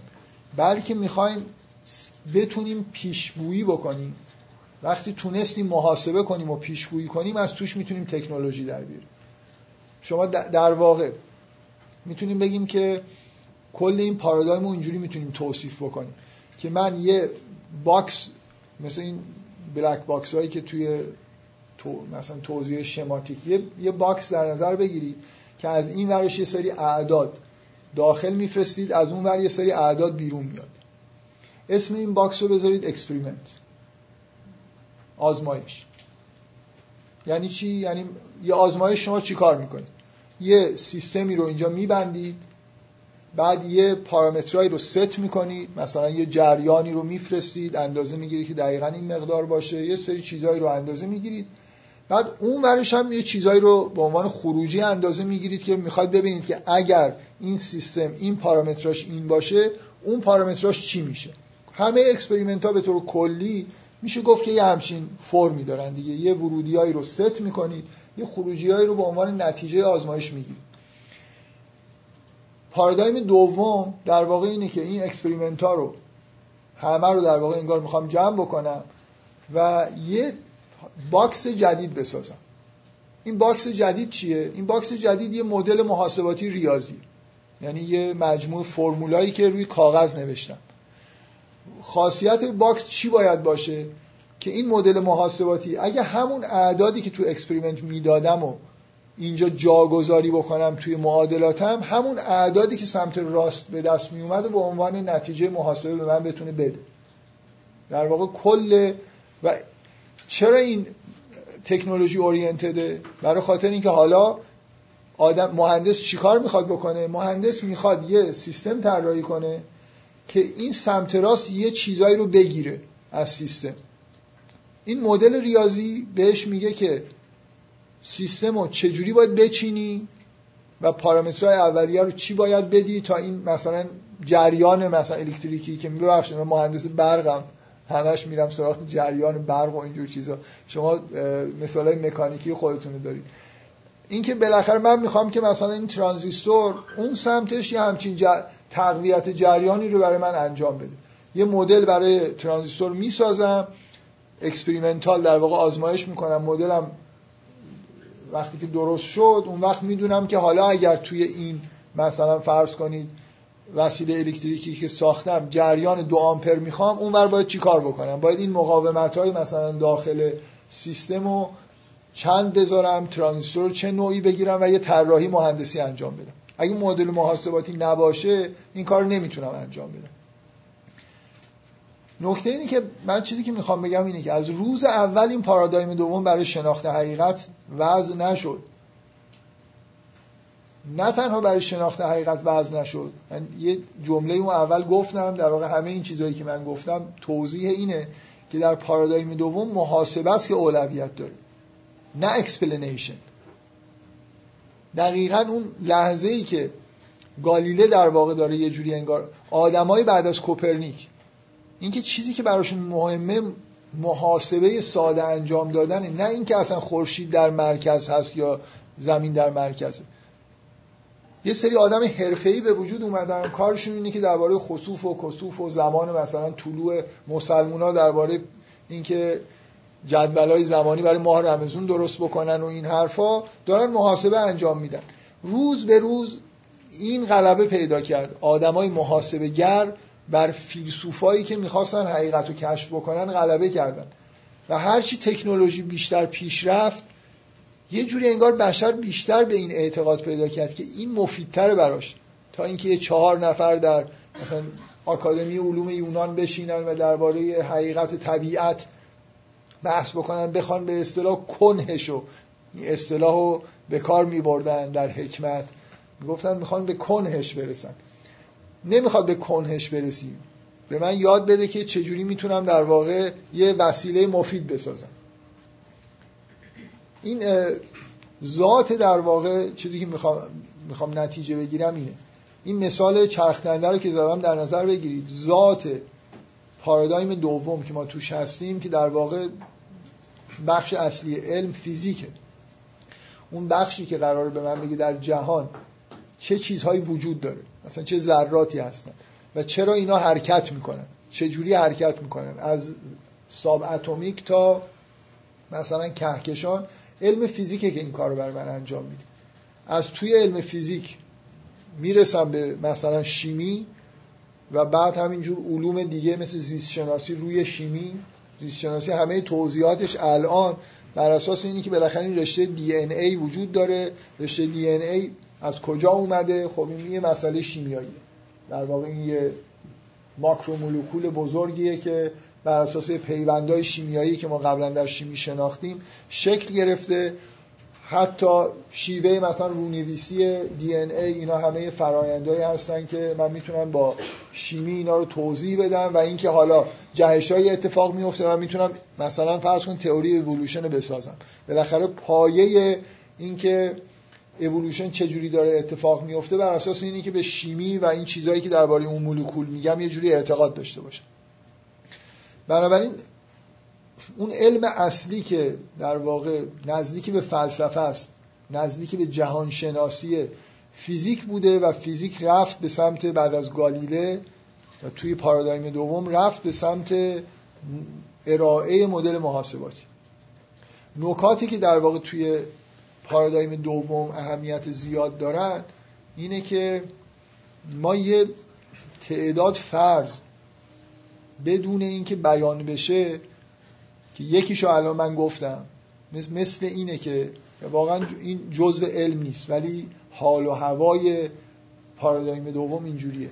که اگه من مدلم مثل اون چرخدنده ها همه پدیدار رو توجیه بکنه پس درسته. واقعا تو اون جعبه همچین چرخدنده وجود داره. شما این این به اصطلاح ریزنبل نیست. چرا؟ فقط من وقتی می‌تونم ایمان پیدا بکنم که اون چیزی که اون تو هست درسته همونیه که واقعا اون تو هست همون چرخ است که بتونم ثابت کنم که هیچ مدل دیگه وجود ندارد. منطقی اگه بخواید فکر بکنید من وقتی می‌تونم بگم یه مثلا الان اگه بخوام بگم مدل نسبیت عام انیشتین یعنی این فضا زمان خمیده واقعا جهان اینجوریه. یعنی یه چیزی به اسم فضا زمان وجود داره خمیده شده و این کره زمین داره حرکت می‌کنه. اگه بخوام به این ایمان پیدا بکنم و ایمان من قابل دفاع باشه در صورت ایمان من درسته که بیام اثباتی ارائه بدم که این تنها مدل قابل قبوله. یعنی هیچ جور دیگه ای نمیشه اون چرخدنده ها رو مثلا طراحی کرد. و چون یه همچین چیزی در هیچ جای علم وجود نداره ایمان به اینکه این پدیده ها در واقع این مدل ها دارن واقعیت رو توصیف می‌کنن یه ایمان مثل همونی که اونا میگن ایمان به خدا اینجوریه یعنی ایمان بدون شواهد. صرفا اینکه محاسبات درسته. اگه این تفکر گالیلئی درست بود میبایست مکانیک نیوتون درست باشه. برای اینکه بیشترین قدرتی پیشگویی رو در تاریخ اون بود که ما داد. دیدیم که اون مدل اونقدر سودمندی که هنوز دوستان دارن ازش استفاده می‌کنن به کلی غلط از آب در اومد. و بنابراین دیگه از این به بعد از حداقل از انیشتن به بعد دیگه نباید اینجوری نگاه بکنیم که مدل های فیزیکی که داریم ارائه میدیم واقعا در جهان رو دارن توصیف می‌کنن و چیزی غیر از این نیست. میگم مگر اینکه کسی بیاد یه اثباتی ارائه بده برای ما که تنها داستانی که میشه ساخت همینه که مثلا فرض کنید یه فضا زمان خمیده است. و حالا اگه بدونید که فیزیک تا چه حدی پیش مثلا در فیزیک کوانتوم و اینا در حد چه حد پیچیده شده و در چه حد نمی‌دونیم که این پارامترهایی که می‌نویسیم چی رو در جهان دارن توصیف می‌کنن بیشتر شاید این حرف من براتون ملموس بشه. ما در مکانیک کوانتوم الان نمی‌دونیم چیزی که بهش میگیم الکترون چیه. نمی‌دونیم بارش چیه. می‌دونیم یه می‌دونیم یه چیزی اونجا هست که میشه اندازش گرفت. ولی درباره ماهیتش اطلاعی نداریم. در مورد این چیزها حتی داستانی وجود نداره. ما داستانی الان فیزیکدان ها برای ما نقل نمی‌کنن که مثلا به ما بگه بار الکتریکی دقیقا چیه یا خود الکترون چیه. گاهی موجه گاهی ذره است. خب اینکه جواب جالبی نیست من بپرسم. یه روزی فکر می‌کردن الکترون یه مثل توپ کوچولوه. خب این تقریبا می‌شد گفت که دارم به یه چیزی اشاره می‌کنم. مثلا بارم شاید مثل یه ذرات ریزی روش یه چیزای چسبیده. مثلا دارم میگم. و میزان بار الکتریکی هم به این برمیگرده که چند تا ذره اونجا چسبیده. شاید 150 سال پیش یه همچین تصوراتی درباره اتم زمان لاپلاس اتم یه توپای کوچولوی سفتی بودن. بعد یه دنیای پیچیده اونجا کشف شد که روز به روز داره پیچیده تر میشه. الان که این ماجرای دارک متر و اینا پیش اومده که اصلا دیگه واقعا تبدیل به فاجعه شده. یعنی ما الان 96 درصد جرم جهان رو اصلا نمی‌دونیم چی هست. اسمشو میگیم دارک متر. خب این نکته ای که داشتم می‌گفتم اینه که چیزای بیان نشده در پارادایم دوم وجود داره که اگه می‌خوایم این پارادایم رو متحول بکنیم. معمولا مهمترین کار اینه که ببینیم این فرضای اساسی که کردیم در موردش بحث هم نکردیم چیا بوده. یکی, یکی از چیزهایی که در پارادایم دوم وجود داره اینه که ما در واقع ما دنبال کشف قوانین فیزیک هستیم. و بدون اینکه هیچ وقت استدلالی داشته باشیم یا سراحتا بیان بکنیم یه ایمانی آوردیم به اینکه قوانین فیزیک قوانین ریاضی هستن. مطمئنم الان یه فکر می‌کنم خب پس اگه ریاضی نیستن چی هستن؟ ولی باور کنید یه اعتقاد بسیار عجیبیه و قابل بحثیه که من فکر کنم که جهان فیزیک تحت قوانین ریاضی داره اداره میشه. اینو از کجا آوردم؟ شما اگه به یونان مراجعه بکنید طرفدارای فیثاغورسی از این حرفا می‌زدن. می‌گفتن مبنای جهان مثلا عدده و هیچ کی این حرفا رو نمی‌زد. یعنی این حرف خیلی شگفت انگیزی که من فکر کنم یه فرمولای ریاضی می‌تونم بنویسم که قوانین مثلا جهانن. از کجا این فرض اومده؟ بذارید من بازی مثال درست کردم اینو بگم. الان رویم کلا خوب شده. نگاه می‌کنم یه ساعت 20 دقیقه است تا 40 دقیقه حداقل وقت دارم. یه مثال در نظر بگیرید. فرض کنید که مثلا در کاوش های باستان شناسی یه سری الواح به دست اومد. روی این الواح یه علائمی ناشناخته نوشته شده که با هیچ خط و زبانی سازگار نیست. بعد همینجور فکر کنید یه فرایندی وجود داره که باستان شناسا همینجور دارن کاوش می‌کنن تعداد الواح داره زیاد میشه. و یه دم دارن سعی می‌کنن بفهمن که این الواح مربوط به چه تمدنیه و اینجا این رو احتمالا چیزایی نوشته شده شباهت هایی پیدا می‌کنن. همون کاری که همیشه با الواح یه تمدن جدید می‌کنن. فکر کنید هر کاری می‌کنن هیچ نتیجه در واقع به دست نمیارن که این الواح روش چی نوشته شده این علائم چی هستن. حالا خود الواح یه قسمتایش ممکنه تخریب شده باشه خوندنش سخت باشه مثل همین اتفاقایی که توی باستان شناسی میفته فکر کنید مثلا صد سال میگذره یه آدمی پیدا میشه یه ریاضیدان. و متوجه میشه که یه قاعده ای وجود داره. هر جایی که این علامت اومده مثلا با یه فاصله یه علامت دیگه ای اومده. کم کم این پترنایی پیدا می‌کنه که هر جا این پترن رو دیدید مطمئن باشید که این پترنای دیگه هم اینجا هستن. و یه کاوش های جدید مثل ریاضی شروع میشه که این الواح در واقع خیلی خوب الان کسایی که تو ماشین لرنینگ هستن کاملا ممکنه بتونن این کار بکنن. الواح بدید به یه ماشین ترینش بکنید. کم کم به شما میگن که آقا این تیکه مثلا این لوحی که این مربع کوچیکو بدی تا حدود زیادی بتونه همه رو بازسازی بکنه. بر اساس یه قوانینی که مثلا فرم ریاضی دارن قابل پیشگویی هستن. فکر کنید واقعا در مورد یه الواح یه الواحی که روش چیزایی علائمی نوشته شده خب هیچ کس اینجوری نگاه نکرده. ولی اگه هزاران نفر آدم نابغه در طول قرنها بشینن و اینجوری مطالعهش بکنن کاملا ممکنه به مدلای دست پیدا بکنن که به طور کامل بتونن در واقع از یه گوشه این لوح بقیه رو بازسازی بکنن حتی اون قسمت های تخریب شده رو. و حتی فرض کنید بتونن مثلا بگن که اینا دیگه کجاها ممکنه پیدا بشه. بعد شما برید اونجا رو بکنید ببینید واقعا یه لوحی با همون علائمی که اینا گفتن پیدا شده. اگه این اتفاق بیفته احساس می‌کنید این مدلایی که اینا ساختن کاملا درسته دیگه. یعنی من یه مدلایی درست کردم. مدلای ریاضی قابل محاسبه. نه فقط به من میگه که این قسمت های از بین رفته چجوری قابل بازسازیه بلکه پیشگویی می‌کنه اینا کجاها هستن. و پیشگویی می‌کنه که اونایی که اونجا به دست میاد چه پترنایی روش ظاهر شده و به نظر میاد مسئله کاملا حل شده. الان من سوالم اینه فرض کنید این اتفاق افتاد. یعنی تونستیم قاعده اینکه این پترنا چی هستن و چجوری ایجاد میشن و چجوری میشه پیشگوییشون کرد به طور کامل به دست آورد. این معنیش اینه که کسی اینا رو تولید نکرده.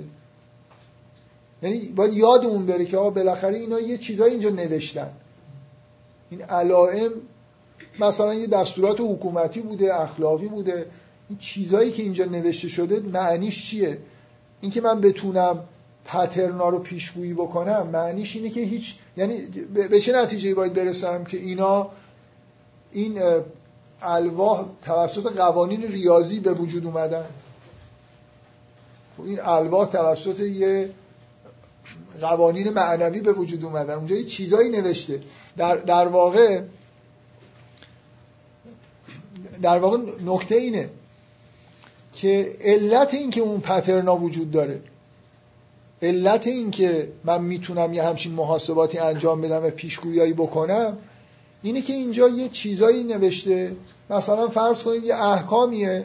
مثلا در واقع نکته اینه. مثل اینکه یه حکومت مرکزی بوده. و یه احکامی رو نوشته و خیلی وقتا هم احکام های تکرار شدن برای خاطر اینکه هر جایی که می‌خواستن تو حکومتشون الواحو بفرستن دوباره همون احکام می نوشتن این نظم ریاضی که به وجود اومده که این قابلیت پیشگویی رو به ما داده نتیجه اینه که اینجا پشتش یه ماجرایی در واقع وجود داره. یه چیزهایی رو در واقع می‌خواستن منتقل بکنن یه معانی رو. چون این معانی معانی محدود و متناهیه و اون علائم زبانی هم در واقع یه جوری این معانی رو داره منتقل می‌کنه یه نظم ریاضی به وجود اومده این مثالی که من دارم می‌زنم در واقع چیزی که می‌خوام نشون بدم اینه که کشف یه فرمول ها و نظم ریاضی در یه موردی معنیش این نیست که من فهمیدم که قوانین به وجود اومدن اونجا قوانینی که اونجا دارن اداره می‌کنن واقعا ریاضی هن.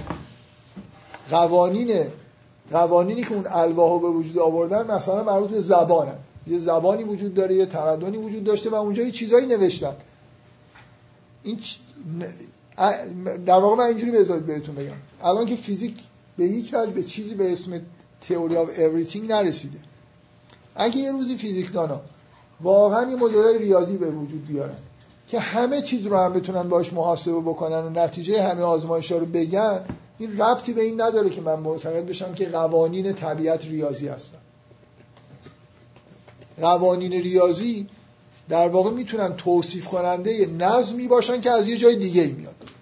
می‌تونه قوانین طبیعت مثل همون چیزهایی که تو اونجا نوشته شده یه سری قوانین معنوی باشن. ولی پترنای ریاضی دقیق ایجاد کردن. در واقع وجود قوانین با توصیف دقیق ریاضی می‌تونه در نشان دهنده این باشه که پشت مثلا طبیعت یه معنای ثابتی وجود داره که هی داره انگار بیان میشه. برای همینه که قوانین ریا... پترنای ریاضی مشخصی به وجود میاد. ما یه باوری در پارادایم دوم انگار بهش رسیدیم. اینکه قوانینی که داریم کشف واقعا دنبالش هستیم قوانین ریاضی هست. فکر می‌کنم اکثریت فیزیکدانا ناخواسته همچین ایمانی دارن. بعضی هم ندارن. حداقل یه عده فیزیکدان هستن که سراحتا اعلام می‌کنن که ما اینو می‌فهمیم که ضروری نیست که قوانین ریاضی باشن. ولی فکر می‌کنیم ریاضی هستن. این خیلی نکته مهمیه. الان حداقل 20 ساله که توجه به این معنا پیدا شده در فیزیک که ما یه ایمانی به ریاضی بودن قوانین در این پارادایم دوم داریم که ضروری نیست ممکنه نباشه. خود این مسئله است که ما ببین پارادایم وقتی قابل تغییره که من یه جوری بفهمم که انگار چه چیزایی رو پذیرفتم پایه های پارادایم چیه یه نکته دیگه ای که باز اینم یه چیزیه که توی حداقل 20 سال اخیر مطرح شده. علاوه بر این مسئله به نظر میاد که ما انگار یه جوری ایمان آوردیم که ریاضیاتی که جهان رو توصیف می‌کنه اصطلاحا ریاضیات کامپیوتیشنال الان یه بخشی از ریاضیات وجود داره که نان کامپیوتیشنال نه فقط ما ایمان آوردیم به اینکه ریاضیات ریاضیات که قوانین جهان قوانین ریاضی هستن بلکه یه جوری کامپیوتیشنال بودنشو فرض کردیم. باور کنید یه نکته خیلی مهم اینه که من کمتر دیدم در موردش بحث بکنم ولی مطمئنم حتما یه عده این نکته رو گفتن. که یه نوع انگار اعتقاد به اینکه این ریاضیات کامپیوتیشنال از اون نوع ساده ای هست که میشه راحت محاسبش کرد. مثلا معادلات دیفرانسیلی که می نویسیم همیشه اینجوری که از نوع شرایط اولی است. معادل دیفرانسیل شرایط شما توی کار مهندسیتون نه توی مثلا فرض کنید مکانیک کوانتوم. معادلات شرودینگر مثل معادلات نیوتن شرط اولیه دارن. شرط مرزی ندارن. فرقش چیه؟ شما در نچرال فیلازوفی از زمان ارسطو قائل به علت فائلی و علت غایی بودن. یکی از مهمترین اتفاقایی که توی پارادایم دوم افتاد اینه که علت غایی حذف شد. علت غایی رو اگه بخواید بنویسید به صورت فرمول ریاضی مثل اینه که دارید شرط مرزی می‌ذارید به جای شرط اولی. حل معادلات با شرط مرزی خیلی سخته. بنابراین مثل این که می‌خوام بگم نه فقط دوست داریم ریاضی باشه دوست داریم ریاضی ساده ای هم باشه. و اینا هیچ وقت اعلام شده نیست. یعنی اینجوری الان بگیدم میگن نه. مثلا من شرطی نذاشتم. ولی تمام این علم اینجوری پیش رفته. و رسما میگن که علت و قایی نباید توی کار بیاد.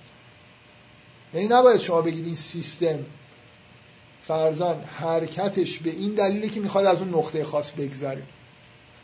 باید بگید که این سیستم به دلیل این شرایط اولیه که وجود داشت به طور دترمینیستیک به اون مسیر رو طی کرد. نه حق ندارم بگم علت این که اون مسیر رو طی کرد. یکی یکی از علتاش علاوه بر شرط اولیه اینی که یه نقطه‌ای بود که باید ازش میگذشت. این نظر علمی قابل بیان نیست. تو پارادایم دوم پذیرفته نیست. تا حالا کسی یه همچین حرفی نزده. ولو اینکه یه پدیدهایی توی فیزیک مشاهده شده که این حالت رو دارن. من اگه اسمش یادم بود بهتون می‌گفتم که یه جایی یه حالت شبیه این که سیستم طوری عمل می‌کنه که به یه وضعیت خاص برسه وجود داره که الان اسمش یادم نمیاد. یه معادلاتی که در واقع انگار اینجوری مجبوریم که برای توجیه شرط مرزی حل بکنیم نه شرط اولی. هر چقدر جلو برید به نظر میاد که این تو این پارادایم دوم تعداد زیادی از این مفروضات وجود داره که یکی از مهمترینش همین مسئله ریاضی بودن از یه نوع ریاضی خاص بودن که حداقل ریاضی بودنش خیلی قطعیه. یعنی واقعا همه چیز در واقع به صورت ریاضی داره بیان میشه و دنبال این هستیم که این کار رو انجام بدیم. خب بیاید برگردیم به اون مانیفستی که من گفتم همش پرت و پلاست این مانیفست کلا پرت و پلاست. تمام چیزهایی که میگن برای خاطر اینکه اصولا science به عنوان این پارادایم دوم نه تنها همه چیز اینا میگن همه چیز رو تبیین کرده نیازی به چیز دیگه نیست. در واقع درستش اینه که بگیم هیچ چیز رو تبیین نکرد. شما حتی یک پدیده طبیعی نمی‌تونید پیدا بکنید بگید در science تبیین شده. explain ه اصلا پارادایم دوم یه جوری ضد explanation حرکت کرد. یعنی اصلا دنبال تبیین نبوده. یعنی همه این نکاتی که من گفتم اینی که پارادایم دوم همش طراحی شده برای محاسبه نه برای تبیین. در واقع مثل اون مثال چرخدنده من محاسباتی انجام میدم می‌تونم پیشگویی کنم که این ماشین چه چیزایی تولید می‌کنه. و بعد یه داستانی هم در مورد درونش میگم که اون داستان اون قسمت تبیینیشه دیگه که بگم که اون تو چه خبره. در علم در واقع چه اتفاقی میفته؟ من دارم فرض می‌کنم اون توی جهان چیه؟ اون چیزی که بهش میگی مجموعه قوانین فیزیک. من دارم یه آزمایشایی ترتیب میدم که انگار از توی اون باکسی که نمی‌بینم توش چی هست. توش قوانین فیزیکه. یه چیزایی رو در واقع experiment های انجام میدم که این نتایجی می‌گیرم. بعد یه مدل های محاسباتی می‌سازم که شیوه عمل اون قوانین رو در واقع این box رو توصیف می‌کنه برای من. به من قدرت پیشگویی میده. بعد یه داستانایی هم میگم مثل همون چرخنده ها که این قوانین مثلا فرض کنید قانون جاذبه نیوتن. بعد میگم نه قانون مثلا جاذبه انیشتنیه که چیزایی خمیده شده. یه توصیفایی درباره اون قوانین جا... فیزیکی ارائه میدم که واقعا اون قسمت مثل همون چرخنده ها جدی نیست. قسمت جدیش اینه که این قدرت محاسباتی رو پیدا می‌کنم که پیشگویی بکنم که هر اکسپریمنتی چه چیزی میده چه نتیجه میده. بنابراین وقتی که این پارادایم به وجود اومد نهایتا روز به روز به این بیشتر به این سمت رفتیم که ما دنبال explanation نیستیم. دنبال این مدل محاسباتی هستیم که به ما تکنولوژی میده. و هر چی جلوتر داریم میریم از explanation داریم دورتر میشیم اتفاقا. یعنی الان مثلا فیزیک الان فیزیک مدرن در چه حالیه؟ فیزیک مدرن خیلی شبیه اون قسمتی که یه چیزای ریزی هم از اون زیر پیدا کردیم که بعد مثلا فرض کنیم که اونجا دو سری مثلا چرخنده وجود دارن و اصلا اون دسته رو که می‌کشیم اون وری اتفاق میافتاد ما نمی‌دیدیم. الان مثلا شما به فیزیکدان بگید که من می‌خوام یه چیزی رو محاسبه بکنم.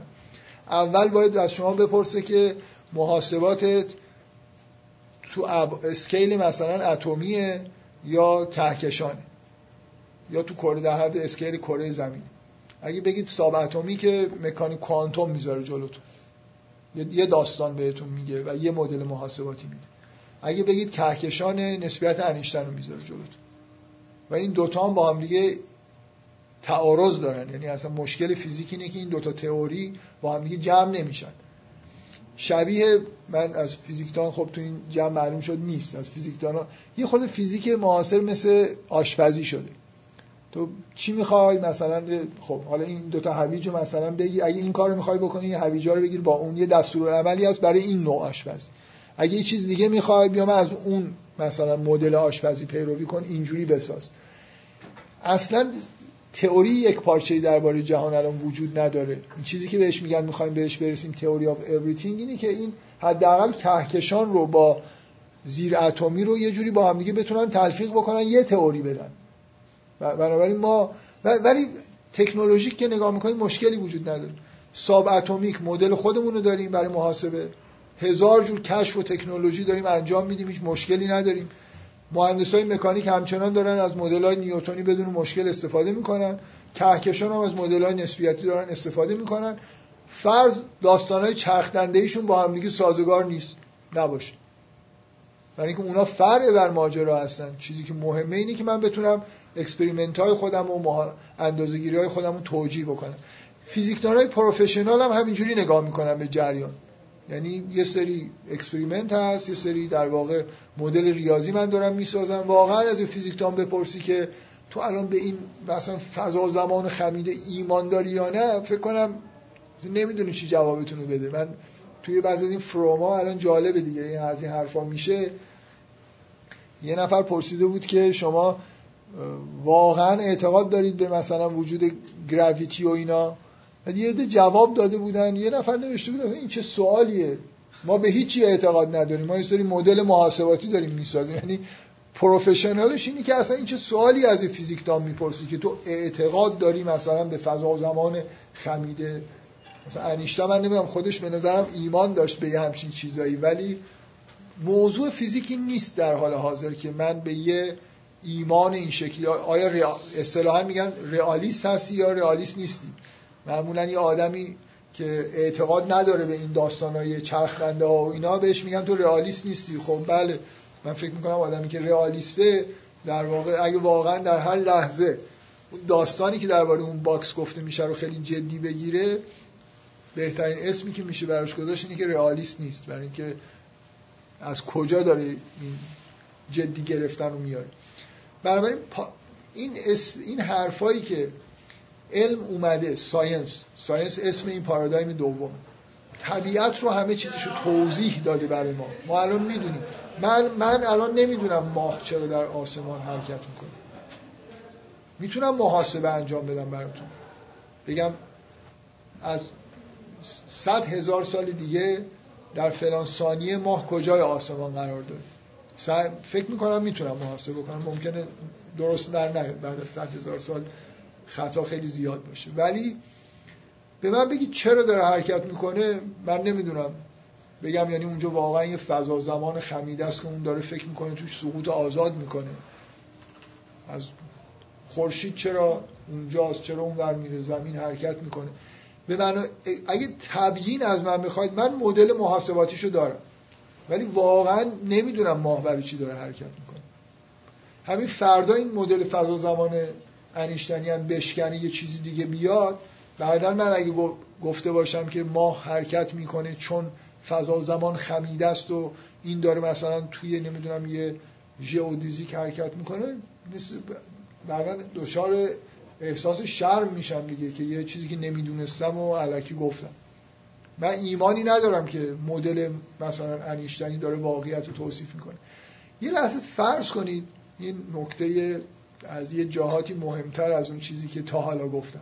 فرض کنید شما آدم مؤمنی هستید. بدون دلیل موجه از روی ایمان قلبی احساستون اینه که هر مدل محاسباتی که درست کار می‌کنه یه جوری داره جهان رو توصیف می‌کنه. این پارامترهایی که می‌نویسید مابعضای خارجی دارن و اینا. مثلا هندسه جهان هندسه ریمانی و خمیده شده و این حرفا.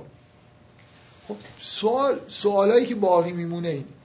اصلا فضا زمان چیه؟ چرا خمیده میشه؟ این قوانین از کجا اومدن؟ یه, یه سوالی که تو سالهای اخیر یعنی من احساسم اینه که اتفاقا ما توی دورانی هستیم. همین در حالی که نیو ایتیزم یه جوری در اوج مثل اینکه این پارادایم دوم رو به عنوان حل کننده همه مسائل در نظر گرفته تازه به نظر من یه تلیعه پارادایم سوم داره شکل می‌گیره. مثلا در چه مورد؟ اینکه اصلا در پارادایم دوم تا حالا هیچ کس نیومده بگه و بحثی بکنه که قوانین چی هست. از کجا اومدن؟ کی پیدا شدن؟ چه جوری پیدا شدن؟ فرض کنید قانون جاذبه درسته. نیوتن متوجه این نکته بود که هیچ توضیحی نداده که چرا اینا همدیگر رو جذب می‌کنه چطور مثلا دو تا جرم از فاصله دور روی همدیگه تاثیر می‌ذارن. می‌دونست که اینجا سوال جواب داده نشده ای وجود داره. می‌دونست که هیچ توجیهی برای فرمول خودش نداره که اگر هم مثلا دارن به هم نیرو وارد می‌کنن چرا با این فرمول؟ و توی کتاب خودش به اینکه من اینا رو نگفتم اشاره می‌کنه. حداقل در شروع پارادایم می‌دونستن که یه gap بزرگی در explanation شون وجود داره. اونم اینی که دارن میگن که یه قانونی وجود داره با این فرمول ولی توضیح نمیدن این قانون منشأش چیه اصلا جنس این نیرو چیه چرا به وجود اومده چجوری این فرمول درسته چرا عکس مجذور مثلا درسته و الی آخر. الان توی ده 20 سال اخیر فیزیکدانایی هستن که سراحتا این سوالا رو مطرح کردن. قوانین چی؟ قوانین از کجا اومدن؟ و تا وقتی شما نگید که قوانین چی و قوانین از کجا اومدن کوچکترین تبیینی انجام ندادید. explanation یعنی اینکه من اگه بخوام بگم که این ماه چرا حرکت می‌کنه باید بگم که مثلا فرض کنید فضا زمان خمیده وجود داره. باید بگم فضا زمان چیه و چرا خمیده میشه چرا فرمولا اینشتین درستن. تا الان من فقط فیزیک مدرن من ابزار محاسباتی رو دست من میده.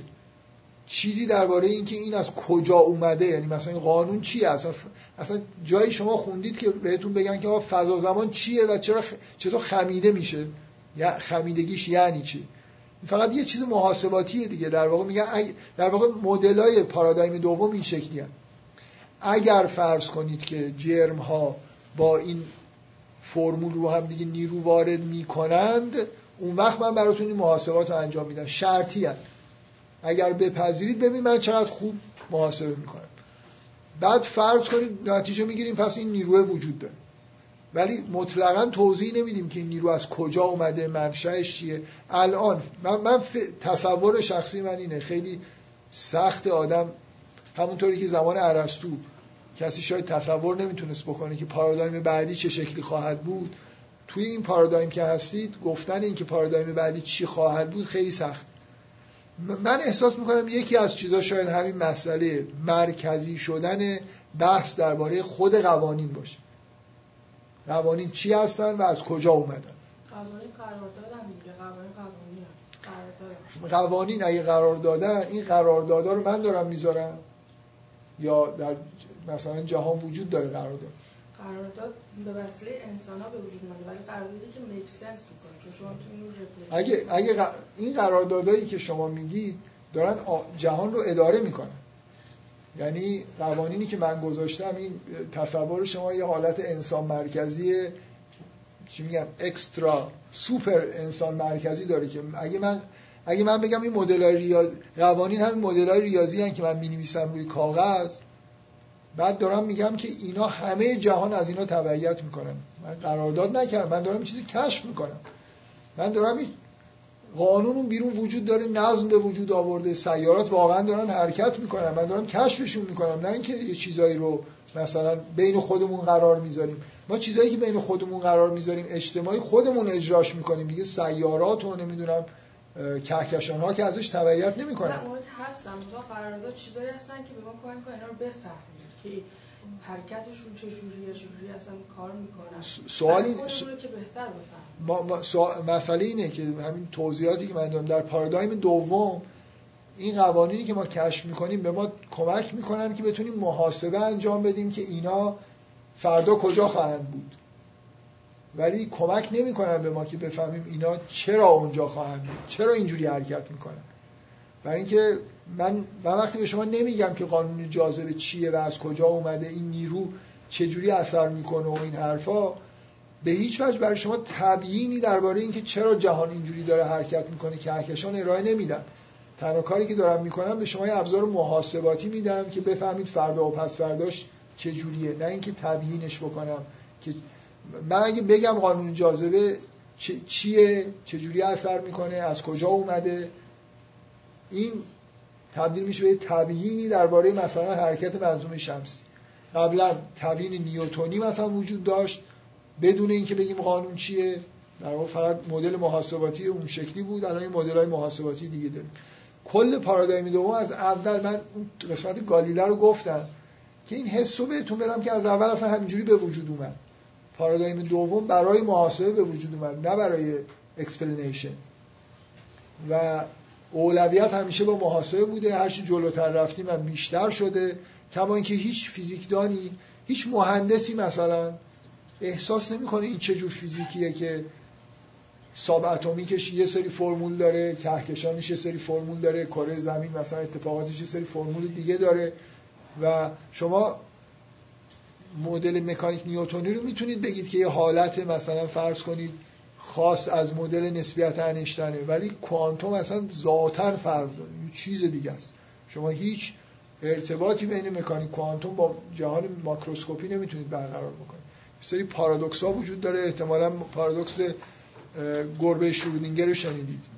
و اصلا کلا به نظر میاد تناقضی اونجا وجود داره. یعنی شما اگه بخواید مکانیک کوانتومی رو بیارید تو سطح ماکروسکوپیک اصلا یه چیز در واقع بی‌معنی به دست میارید که رابطه‌ای وجود نداره بین یعنی حالتهایی که شما در ماکروسکوپیک می‌بینید حالتهای حدی به اصطلاح حالتهای میکروسکوپیک نیست. مثل اینکه اصلا اون یه جهان دیگه است یه جهان دیگه است.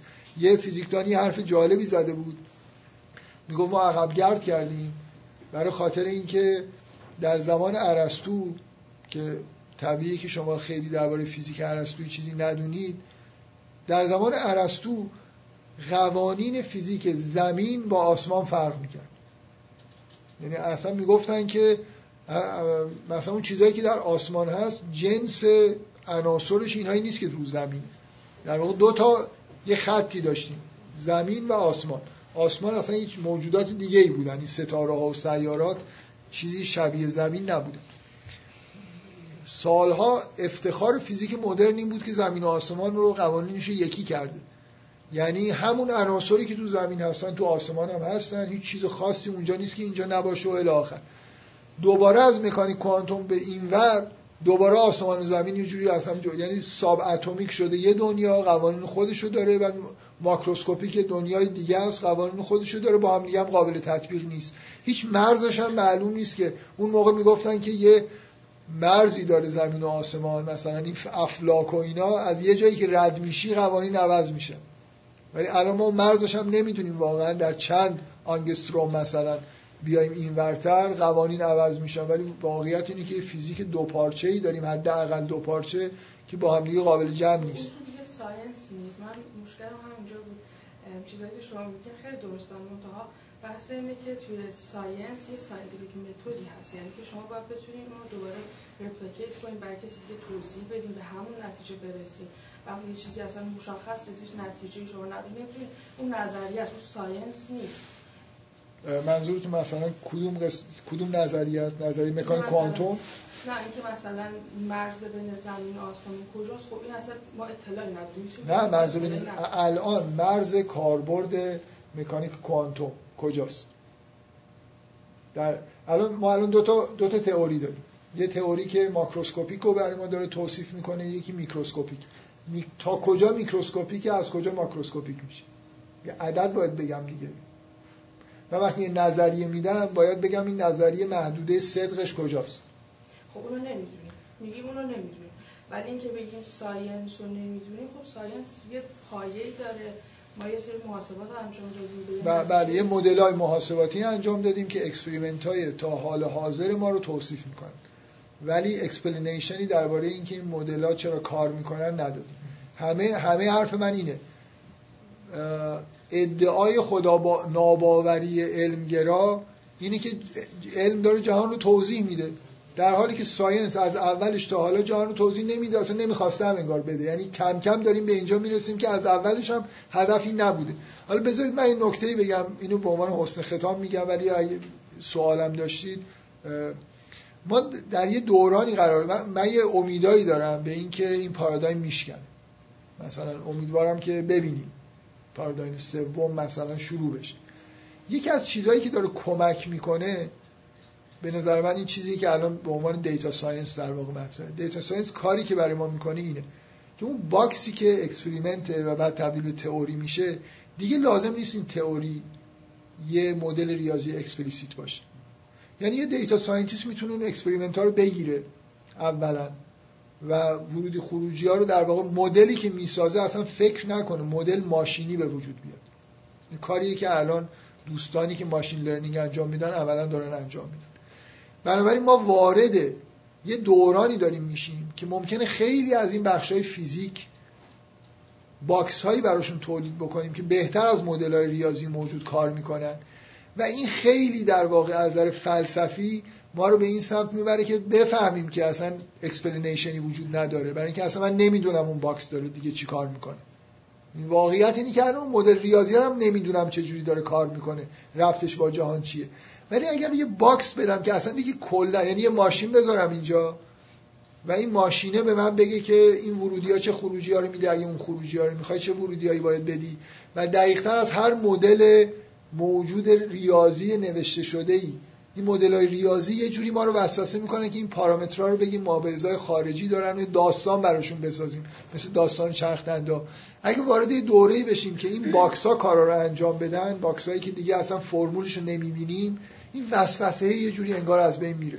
ولی وارد یه چیز بدتری نمیشه نه. به خاطر اینکه بذارید من بگم چرا. به خاطر اینکه فرض کنید که در یه زمانی یه box ی بسازن که بدون هیچ گونه تفاوتی شما بشه. بدون هیچ گونه تفاوتی. یعنی نه خودتون بتونید خودتون رو با اون فرقش رو بفهمید نه کسی دیگه ای بتونه فرق شما رو با اون box بفهمه نه و بحث هم مثلا فیزیک نیست بحث همینه که هر ورودی که به شما میدن هر خروجی که می‌تونن از شما بگیرن. فرض کنید که فرض کنید ما focus رو بذاریم روی ورودی شنیداری ببخشید. خروجی گفت اون چیزی که داره اصلاح میشه اینه که توهم این که مدل های ما explanation دارن انجام میدن از بین بره. ولی چه ف- اتفاقی میفته؟ خب. دیگه کسایی که می‌خوان تکنولوژی تو... تولید بکنن وابسته به مدل های ریاضی نیستن. از این box ها استفاده می‌کنن. خب؟ بنابراین علم که از بین نمیره. من منظورم میفهم یعنی فیزیکدان ها فیزیک که از بین نمیره. مدل های فیزیکی از بین نمیرن. فکر می‌کنم تاثیرش این میشه که مدل های در واقع فیزیکدان نزدیک میشه به همون هدفهایی که natural scientist ها داشتن. natural philosopher ها داشتن. یعنی دیگه و اون وسوسه کار محاسباتی این که وظیفهشون ساختن یه مدل محاسباتی از بین میره متمرکز میشن روی explanation نکته ای که ممکنه کمک بکنه به ما اینه که مثل کاری که عکاسی با نقاشی کرد. این نقاشی تا یه روزی دنبال این بود که یه چیزی شبیه واقعیت بکشه. هی تکنیکای مثلا پرسپکتیو رو اصلاح می‌کردن. وقتی نقاشی اومد عکاسی اختراع شد. و مسئله عکس برداری تصویر برداری از جهان به صورت مکانیکی حل شد. دیگه نیازی به نقاش نبود که بیاد برای من واقعیت رو بکشه. نقاشی وارد دوران جدیدی شد که خیلی جالبتره. اینکه نقاش حس خودش رو سعی می‌کنه منتقل بکنه نه اینکه عکس واقعیت رو. چیزای تخیلی می‌کشه ابستره می‌کشه. و دیتا ساینس ممکنه این خلوص رو در واقع به علم بده. اگه دیگه مسئله محاسبات نباشه. یه شاخه های مثل اینکه یه رشته جدید دانشگاهی به وجود بیاد اسمشو دوباره بذارن natural philosophy. و اینه که اگه فرمول می‌نویسی سعی کن ex... دنبال explanation باش. دیگه محاسبه رو یکی دیگه داره انجام میده. تو اون یکی دپارتمان مدل های محاسباتی رو دارن می‌سازن. تو این دپارتمان بیاید سعی کنید explanation رو انجام بدید. احتمالا بودجه که این دپارتمان ها می‌گیرن بودجه کمتریه. ولی بالاخره اینکه یه شاخه دوباره برگردیم natural philosopher ا می‌خواستن explanation انجام بدن می‌خواستن جهان رو درک بکنن نمی‌خواستن تکنولوژی در بیارن. شاید این تحول در واقع قدرت data science بتونه در واقع ما رو برگردونه که شاخه هایی با هدف exp...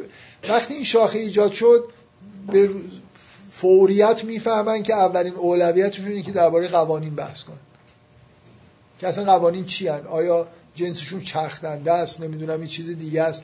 این چیزهای فراموش شده ای که به دلیل هیجان محاسبات در واقع از بین رفتن توی پارادایم دوم دوباره برگردن و وارد یه مرحله بشیم که explanation اولویت پیدا بکنه اما اینجوری میشه یا نمیشه همه اینا فرق مسئله است.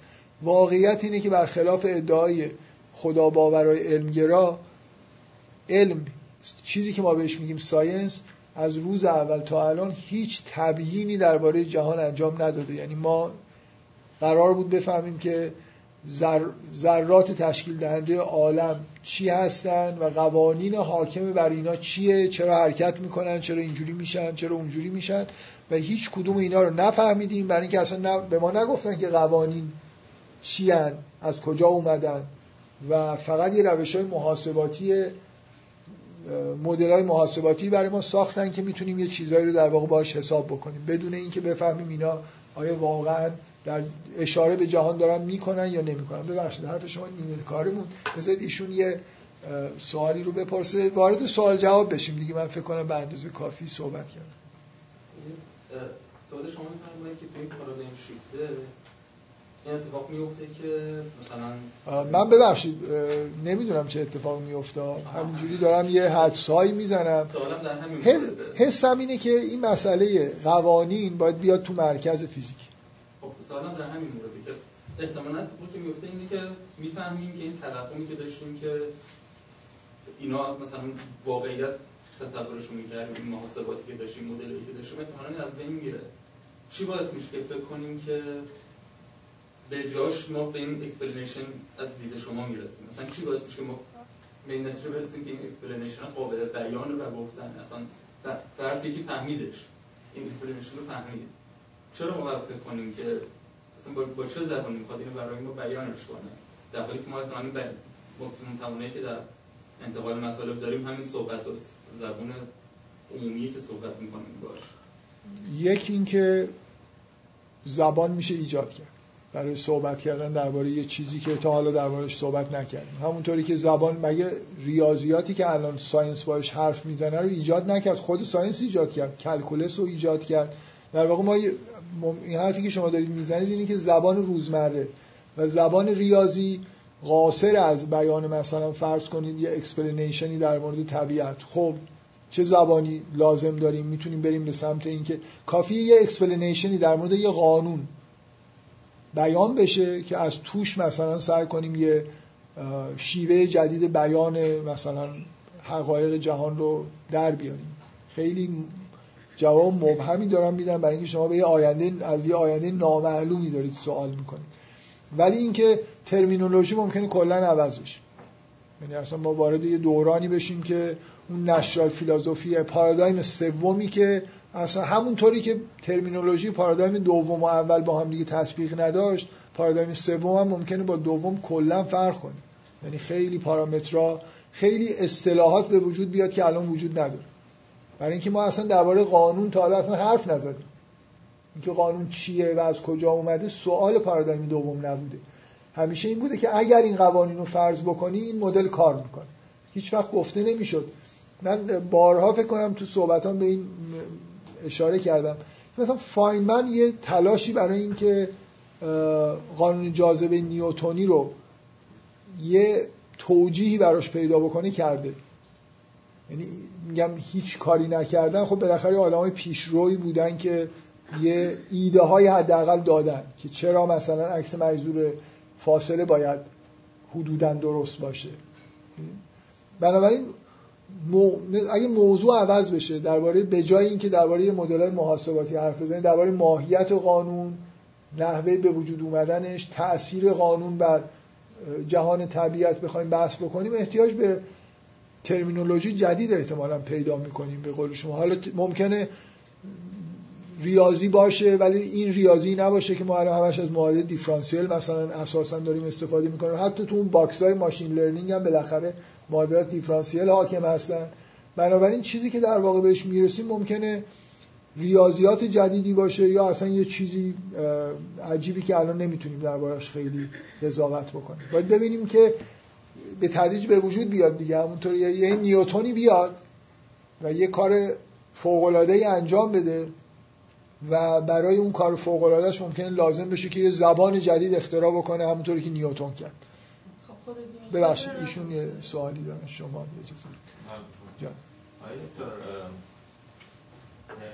یک یک چیزی به نظر این وسط غالبه که یه خود من احساس کنم که اونم می‌تونه توی معادله گذار باشه. چون موضوع جلسه هم بحث دین بود و و در واقع علم. این رابطه به نظر من یه ضلع سومی هم اینجا هست و اون فلسفه است. بله. و وسط این مثلث حقیقت یعنی کشف حقیقت که اون چیز قاییه که همه می‌خوایم از این جهان سر در بیاریم دیگه. این سه تا داشتن میکاویدن برای رسیدن به این حقیقت. ولی تو این بررسی تاریخی شما به نظر من فلسفه غایب شد. یعنی علم رو بررسی می‌کنید دین هم به یک شکلی حالا کمتر بحث شد ولی بیشتر امروز بحث رو علم. ولی یه اتفاق که میفته اینا هر کدوم یک function ی دارن.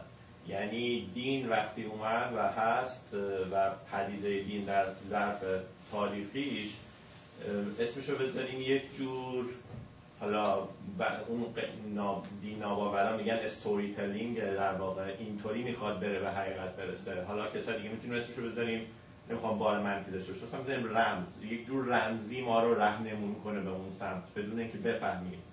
یک function علم یک ذره دیگه مثلث. prediction ه که به نظرم شاید یه جاهایی بله در یک دوره خیلی خیلی قدیم explanation و prediction با هم بودن و به قول شما این گرفته شد explanation ازش حذف شده و شده prediction ی که فقط بر مبنای محاسباته. و function فلسفه به نظر من این وسط فلسفه در واقع شاید باید بگیم explanation و ما در بررسی این رسیدن به حقیقت که به فلسفه تاریخ فلسفه هم نگاه بکنیم این از یک جای به بعد اتفاقا فلسفه روی این دو تا ضلع دیگه تأثیری که گذاشت مثلا اونجوری که حالا من می‌فهمم و خوندم از کانت به بعد ما می‌فهمیم که آقا جان وسوسه full explanation رو باید حذف بکنیم. چون اصلا بشر نمی‌تونه درک قطعی از حقیقت بالاخره پیدا بکنه. بنابراین این دو تا دیگه هم به مرور در واقع کلا اون اتفاقی که افتاد تو این پارادایم دوم که غایب هست تو narrative ی که شما گفتید اینکه بخوام به explanation برسم در اثر به نظر من کانت و فلاسفه جدیدی که ما می‌فهمیم که اصلا چی واقعا حقیقت چطوری میشه دست یافت وقتی خودمون توری که داریم شهودی که داریم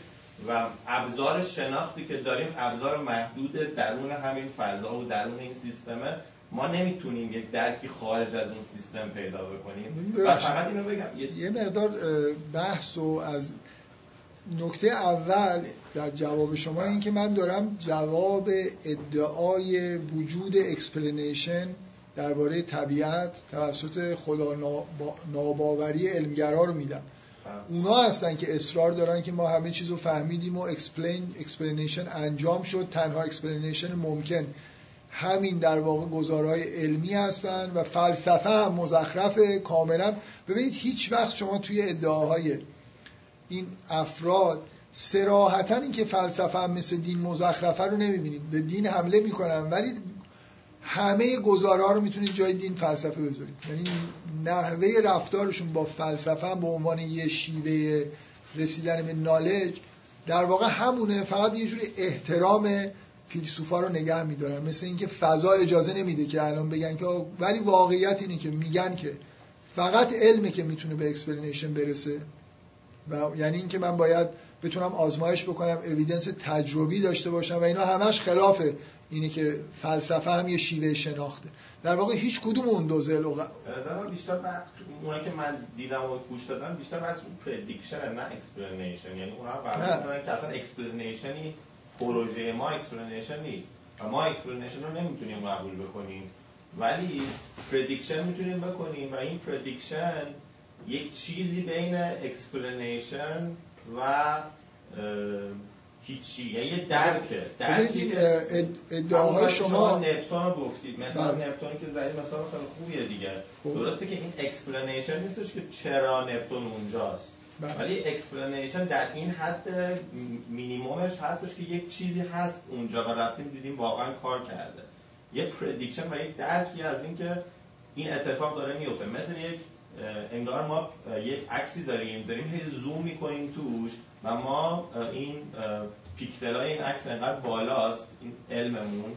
پیکسل های این عکس انقدر بالاست که این کوالیتی تصویر انقدر بالاست که هرچی زوم می‌کنیم باز هم جزئیات مشخصه. ولی خب هنوز وقت نکردیم. هنوز علم ما رو به اون ته نبرده. و تهی هم مثلا معلوم نیست باشه یا نه. ولی اینها میگن که ما با کمک علم حداقل درجا نمی‌زنیم داریم میریم جلو و این عکس و جزئیاتش رو بهتر می‌بینیم. و این چیز ارزشمندیه. آره ببینید مسئله این که ابزرویشن ما داره زیاد میشه که این ربطی به مسئله خدا نداره. من طبیعت رو بیشتر شناختم. نپتون رو پیدا کردم میکروبا رو شناختم. ذرات بنیادی رو مثلا تا حدودی شناختم. خب مسئله تعارض خدا باوری با علم اینه که خدا فرضی بود که یه چیزهایی رو باش توضیح می‌دادیم در جهان. جهان چجوری خلق شده؟ چرا چجوری داره اداره میشه؟ چرا نظم درش به وجود اومده؟ و ادعای اینا اینه که علم این کار رو انجام داده. نیازی به فرض خدا نیست.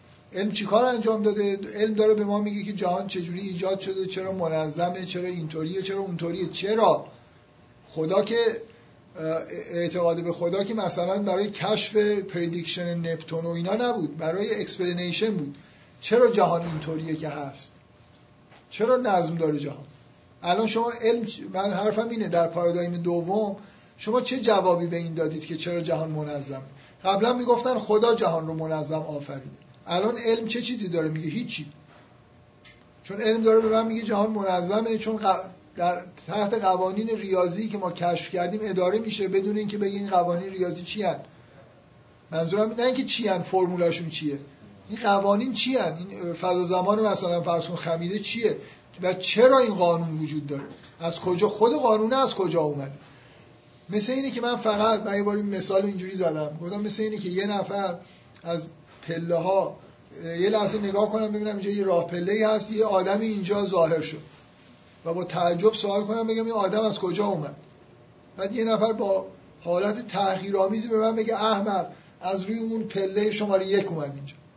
من منظور من اینه که از کجا اومد؟ مثلا اون بالا که مثلا پشت اون درش بسته است.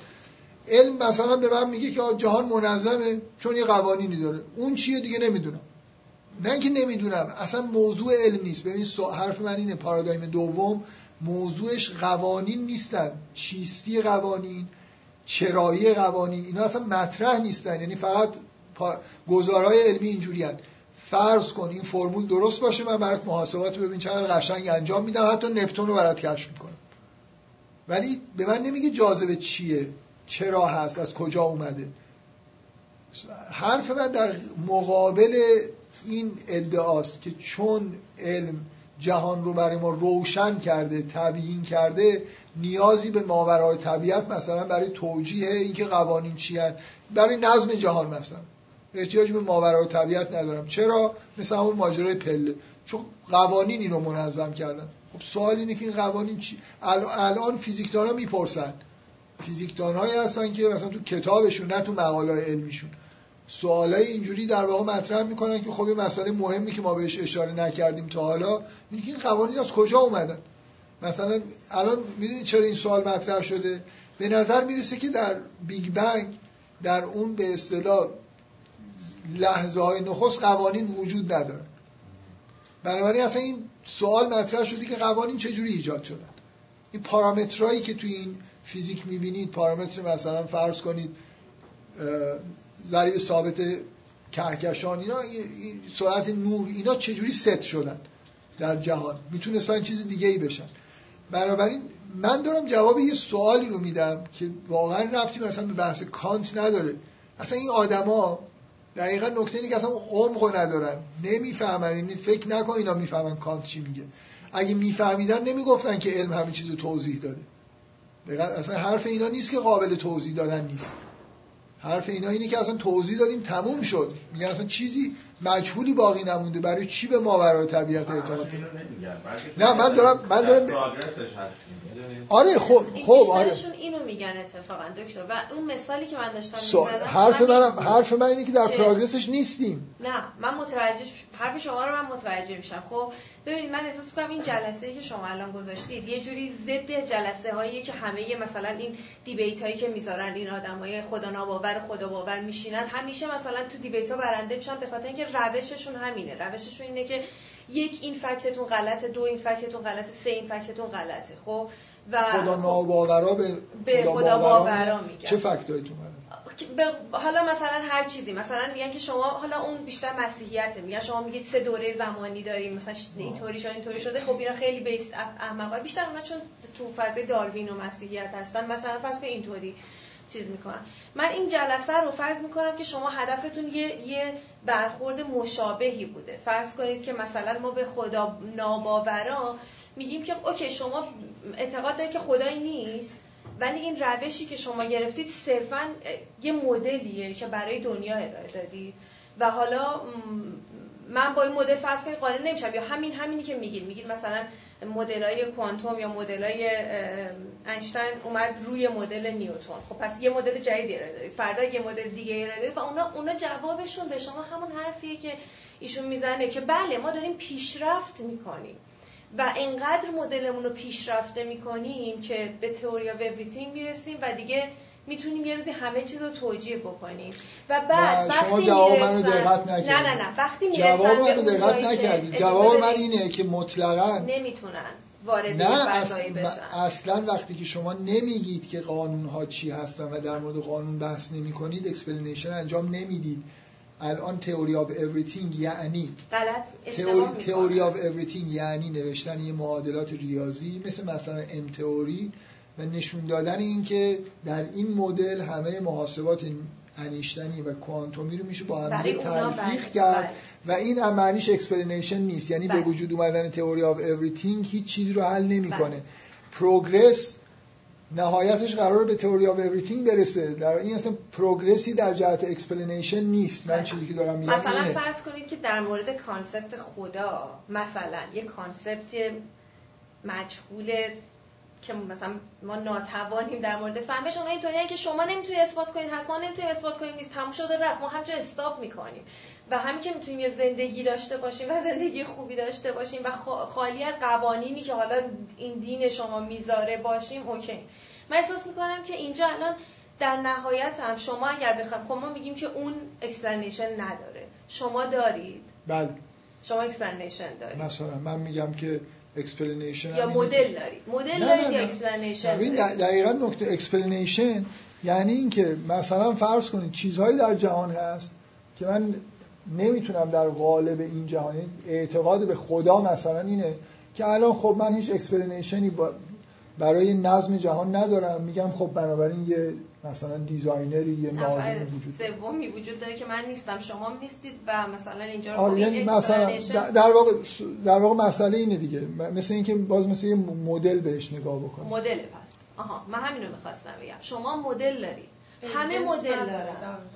همه مدل دارن. همه دارن مدل ارائه اصلا دقت نمی‌کنید. دقت نمی‌کنید به این نکته که مسئله اینه که مدل های فلسفی که وجود داشتن و از جمله مثلا مدل های مذهبی در جهت explanation حالا می‌تونن درست باشن یا غلط باشن. حرف من اینه که اصلا این مدل های علمی در جهت explanation نیستن.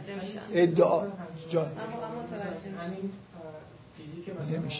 نمیشید فیزیک پایه خب شما مثلا می‌تونید فقط بگید که خب مثلا فیزیک نیوتونی یک تقریبی از فیزیک مثلا نسبیتی بوده برای مثلا حالتهایی که مثلا آره. ولی نکتهش اینه که وقتی این حرف رو می‌زنید شما اون narrative ی که همراه با فیزیک نیوتونی هست رو در نظر نمی‌گیرید که کاملا inconsistent با narrative ی که همراه فیزیک نسبیتی هست. خب یعنی این واقعا اینطوری نیست که شما بتونید بگید که خب من فیزیک نیوتونی به اون مفهومی که مثلا ارائه شده بود به عنوان مثلا یه تغییری از حقیقت قبول می‌کنم. بعد میام فیزیک نسبیتی رو به عنوان پیشرفت رو قبول می‌کنم. fundamentally با هم اینا تناقض دارن. ببینید من بذارید یه مثالی بر شما بزنم که شما ببینید من متوجه میشم که حرف شما رو متوجه میشم به خاطر که الان احساس کنم که شما متوجه نمیشید که من. چی من میگم که تمام این حرفایی که شما می‌زنید یه سری آدمایی که مثلا علمگرا و نچرالگرا هستن میان آدمای دین باور رو نقض می‌کنن. الان من به نظر من شما روشتون بهترین روشه برای نقض اونا. یعنی من توی مثلا حالا این چند تا debate و این چیزایی که خوندم و اینا هیچ وقت ندیدم که کسی به, قدرتی که شما می‌تونید اونا رو مثلا نقض کنه. اونم به خاطر اینکه بیشتر آدم مسیحی هستن و یه جاهایی هستش که خیلی رو narrative گیر می‌کنن و مثلا نمی‌تونن از اون بیان منتها من این مثال می‌زنم. مثلا در مورد مدلی که شما میگید شما میگید که مثلا مدل علمی observation من میگم فرض کنید که ما بیام یه مدل دیگه ای ارائه بدیم. بگیم که نه مثلا مدلی که من ارائه میدم اینه که یه سری دعا داریم. مثلا که شما اگر که این دعا رو بخونی این اتفاق میفته تو طبیعت. اگه اون دعا رو بخونی اون ات...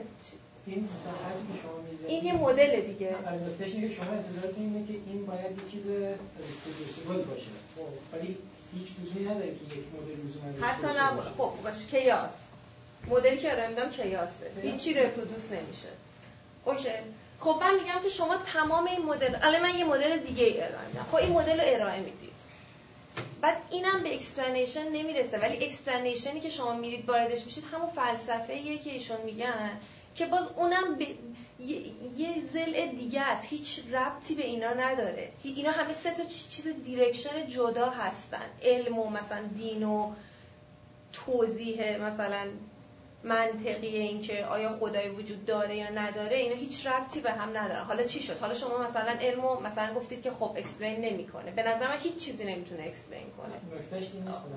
اینه که شما که خب مثلا یه سری از کسایی که علمگرا هستن خیلی کم هم نیستن دیگه. خب اینه که ما برای مثلا حقایق خب لزومی نداره که فرض کنیم خدای وجود داره. خب من مثلا میگم مثلا فرض کنیم اصل مثلا چیز اوکامز ریزر خب فرضی که لازم ندارین رو حذف کنیم. این که خب این لازم نیست. خب یه حرف دیگه که اینجا من احساس می‌کنم زده میشه اینه که شما فرض کنید یه کلا یه دیدی داریم خب نسبت به جهان مثلا علمی خب. یه نکتهش اینه که خب اولا این تضادی نداره با وجود خداوند. خب. دومیش اینه که شما اون ادعایی که داریم که میگیم که با اصل اوکامز ریزر من می‌تونم فرض کنم که پس خدا لازم نیست می‌تونم حذفش کنم. خب واقعا اینطوری نیست. شما یه چیزی هست که نمی‌تونید توضیح بدید اینکه من بگیم که مثلا علم پیشرفت می‌کنه. اینا جواب این سوال نیست. من میگم اینکه بگیم یه خدایی هستم توضیحی نیست. یه یه چیزی. okay یه چیزی آره جداییه آره من اینو میگم. من دارم من دارم همینو میگم. میگم شما قبول دارم که شما نقص یعنی من من می‌فهمم که علم هیچ چیزی نیست. فقط یه قانونیه که مدلیه که ما من به شما بگم. شما یه علت این که حرفای من نمی‌فهمید اینی که اصولا explanation فلسفی رو explanation قبول ندارید. یعنی اصلا تمام نکته اینه که در پارادایم دوم فلسفه نابود شد. در بحثای در واقع natural philosophy جزی از فلسفه بود. علم رفت مثل یه جزی از ریاضیات شد. و فلسفه تغییر شد. فلسفه از میدان خارج شد. من چیزی که میگم data science ممکنه به ما کمک بکنه بریم سراغ explanation دقیقا اینه که ما احتیاج به توضیحات فلسفی داریم. شما دقیقا به انگار در یه چیزی با این علمگرا مشترکید که فکر می‌کنید که explanation باید مثلا evidence تجربی براش پیدا بکنید. می‌دونید تا نکردیم تا نکردیم explanation ی اتفاق نیفتاده. در حالی که در حالی که مدل فلسفی مدلی که explain می‌کنه. مدل های فلسفی هن که اتفاقا می‌تونن explanation انجام بدن. یعنی مثلا فرض کنید بذار من اینجوری بهتون بگم. شما میگید هیچ اتفاقی نه آدمایی مثل ارسطو نیوتون اینا احساس می‌کردن خدایی باید وجود داشته باشه. چرا؟ برای خاطر اینکه ما با جهان بسیار منظمی روبرو هستیم که اولا باید خالق داشته باشه ثانی هم باید نظم دهنده باشه. خب؟ چرا فکر می‌کنن که دیگه الان لازم نداریم فرض خدا رو؟ یعنی این هایپوتزیس دیگه لازم نیست. برای اینکه دیگه به خالق احتیاج نیست به نظم دهنده احتیاج نیست. چرا؟ چون فکر می‌کنن اینا رو حل کردن. اگر حل نکردن که خب همون نیوتن اینا درست فکر می‌کردن دیگه ارسطو درست فکر می‌کرد که جهان احتیاج به خالق داره جهان و اینا اویدنس من شما یه مدل آره اینا مدل های فلسفی هن. یعنی من میگم مثلا برای اینکه هستی جهان رو تمام موجودات روی کره زمین که عقل داشتن تا قبل از یه دورانی انگار اینو قبول کرده بودن که اگه می‌خوام هستی جهان رو توجیه بکنم یه واجب الوجود باید فرض باید فرض کنم که یه چیزی هست که علت نمی‌خواد. یه مدل دیگه به یه معنایی ولی یه مدلی نیست که من حالا بخوام باش آزمایش انجام بدم. مدل منطقیه مثل اینکه دو به اضافه دو مساوی با چهار. من دو به اضافه دو مساوی با چهار رو یه جوری انگار از قواعد منطق می‌خوام نتیجه بگیرم. البته این موردیه که یه جوری می‌تونم براش آزمایش ترتیب بدم.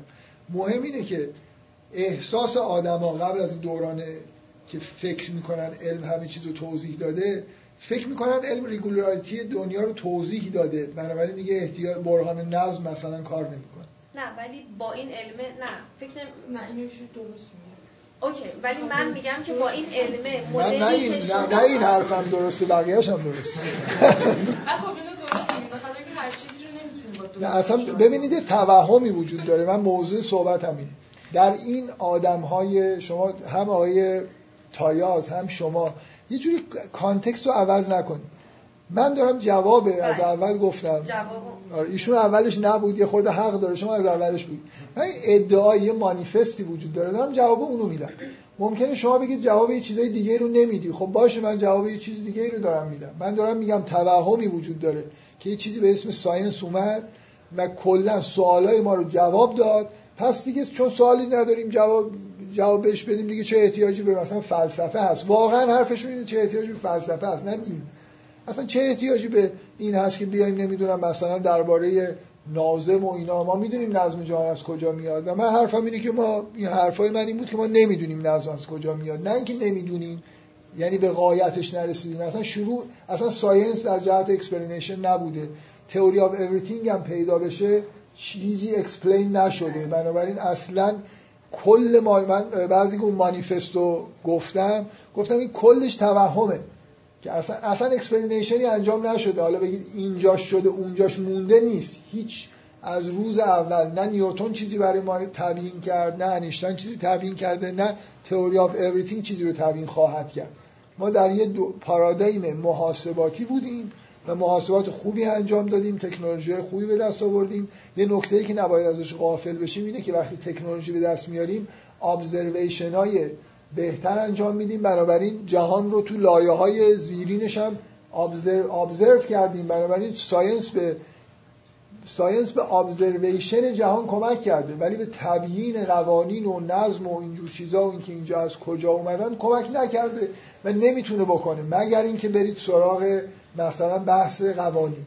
بگید نچرال لاو چیه؟ از کجا اومده؟ جنسش چیه؟ و اینا میشه.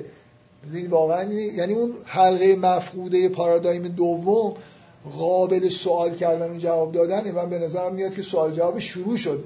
یعنی حداقل اینه که یه بارقه های از این که اینو ما بفهمیم که گفتن اینکه ریگولاریتی از لاو میاد بدون اینکه بگیم لاو چی از کجا اومده هیچ چیزی درباره regularity جهان رو در واقع حل نکردیم. فقط مثل اینه که بگیم این آدم از اون پله آخری اومد اینجا. ما می‌خوام ببینیم می‌خواستیم ببینیم از کجا اومده. من جواب دو تا اغراق دو تا؟ اغراق خب. یکی این که اولا میگم حتی یه آدمی مثلا مثل ریچارد داکینز ریچارد داکینز معتقد به militant atheism یعنی واقعا یه آدمیه که اصلا از حوزه علمی هم خود خارج شده داره یه, چیز اجتماعی جریان atheism رو ولی حتی همونم وقتی وارد debate های علمی میشه حتی همونم همچین ادعایی نداره؟ چه, چه ادعایی؟ ادعای این که ما مثلا تا الان همه چی رو رسیدیم. مثلا این نوع explanation ی که شما ازش انتظار داریم که ما explain کردیم جهان رو میگه ببینید ما مثلا نسبت به 100 سال پیش چقدر می‌فهمیم؟ الان خیلی بیشتر داریم می‌فهمیم. راست میگه دیگه نسبت به 500 سال پیش ما خیلی بیشتر می‌فهمیم. ما بیگ بنگ رو میگن که ما بیگ بنگ رو مثلا یه چیزایی از توش داریم می‌فهمیم. اون لحظات اول رو داریم بهتر می‌فهمیم. نمیگه که ما فهمیدیم این قوانین از کجا آمدن من که اینجا نشستم همه چی رو دارم. میگه که در حوزه فیزیک ما خیلی پیش رفتیم. در حوزه اِوولوشن ما چقدر پیش رفتیم. در حوزه اِوولوشن ما چقدر بهتر می‌فهمیم که این قوانین چطوری کار می‌کنن. داره میگه بیسیک شما به قول معروف نه. چیزایی اون فهمیدی واقعا نه ببین این میفهم- این میفهمیمش. ببین ببخشید. این میفهمیمش واقعا از جنس تبیین میکنیمه. نه از جنس اینکه ابزرو نه از اینکه ابزرو می‌کنیم یعنی واقعا نه یعنی من. نه آخه, آخه اگه اصلا تو اگه نگه که ما توضیح داریم میدیم جهان رو یعنی مثلا می‌فهمیم که جهان چگونه آغاز شده چرا نظم پیدا کرد. اگه اینا رو نمی‌فهمی که اصلا ربطی به مسئله خدا نداره. این که من مثلا فرض کن میکروب ها رو الان زیر میکروسکوپ می‌بینم.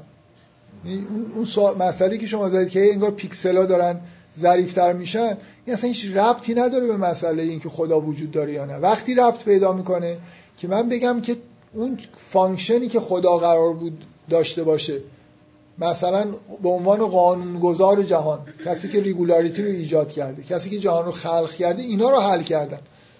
gap ها توی این نبود. مگه, مگه سوال ما این بود که مثلا نپتون وجود داره یا نه؟ بگم آره من الان نپتون رو که دیدم هیچی سفینه فرستادم. ببین چقدر من کار کردم. فقط explanation ه به همون معنایی که من دارم میگم که مزاحمت ایجاد می‌کنه برای فرض وجود خدا. خدا رو ساختیم مثلا برای اینکه یه چیزایی رو نمی‌تونستیم explain بکنیم. نمی‌تونستیم بفهمیم جهان از کجا اومده نمی‌تونستیم بفهمیم جهان چرا منظمه. و اینو دقیقا اونا میگن دیگه یعنی باری. از, از جریان خدا. وقتی- یعنی- وقتی یعنی شما می‌تونید بگید که- اول نبود که بعدا خدا. اول خدا باور اومدن دخالت بیش از حد سوال اینه. آره موضوع اینه که وقتی همین شما می‌تونید. وقتی شما می‌تونید بگید که علم مزاحم خداست که بگید این gap ها رو پر کردیم و حرف من اینه که هیچ gap ی پر نشده توسط science پارادایم دوم هیچ گپی رو پر نکرده در واقع ساختن مدل های محاسباتی که مثلا میشه باهاش منظومه شمسی رو محاسباتش انجام داد گپ این که چرا این نظم به وجود اومده رو پر نکرده. بنابراین اصلا یه توهمه که من بگم که مثلا لاپلاس میگه که من احتیاج به فرض خدا ندیدم. در صورتی احتیاج به فرض خدا نداری که فرمولایی که می‌نویسی رو بفهمی که قانونی که داره توصیف می‌کنه اون قانون از کج- چی هست از کجا اومده. فقط در حد اینکه من می‌تونم محاسبه بکنم. در واقع من همین توهم برطرف شدن gap اینو دارم برطرف می‌کنم. آقای داکینز ادعای اینو داره که به God برای اینکه gap ی رو پر بکنه نیاز نداریم. روز به روز تعداد gap ها داره کمتر میشه و این این توهمه. science هیچ gap ی رو پر نکرده. من ادعا میدم بنابراین اگزاجره نمی‌کنم آخه اینا واقعا. شما اینکه سر... صراحتا یه لحظه اینکه صراحتا میگن یا ته حرفشون اینه اینو با هم دیگه چیز نکنید به نظر من خیلی وقتا ممکنه صراحتا نگن که ما همه چیز رو explain کردیم. ولی اساس استدلالشون روایتی که شما نبودید من خوندم اینه که همون ما داریم پیش میریم همه چیز رو داریم می‌فهمیم دیگه نیازی به خدا نداریم. و این توهمه یعنی ما از روز اولی که science شروع شده هیچ explanation ی انجام ندادیم تا وقتی که تو این پارادایمیم و موضوع قانون مثلا طبیعت در مرکز بحث ما نیست و اصلا ازش بحث نمی کنیم هیچی رو توضیح نخواهیم داد. نه ایولوشن رو توضیح میدیم. شما وقتی توضیح فیزیک نداشته باشید شیمی هم توضیح ندادید زیست هم توضیح ندادید هیچ توضیحی درباره جهان ندادید. بلکه مدلایی به وجود آوردید که از توش تکنولوژی در میاد از توش observation های جدید در میاد. من نمیگم علم شناخت جهان رو افزایش داده ولی چرایی ها رو اون جایی که خدا لازم بود و پر نکرده. جاهای خدا لازم بود که ما بپرسیم آقا این نظم چرا ایجاد شده؟ مثلا خدا. بذار من این نکته بگم الان ببخشید سوال بده. این واژه law of nature از قرون وسطا به وجود اومد. در کانتکس مذهبی. یعنی خداوند واقعا بر جهان داره حکومت می‌کنه و لا نوشته. یعنی جهان تحت قوانینی داره اداره میشه. و این قوانین قوانینی هستن که خداوند امر کرده انگار. واقعا یه لایه انگار در هستی وجود داره. مثلا فرض کنید عالم عقول مجردات که اونجا امر الهی می‌گفت اصلا می‌گفتن یه در حکمت اسلامی می‌گفتن مثلا جهان امر.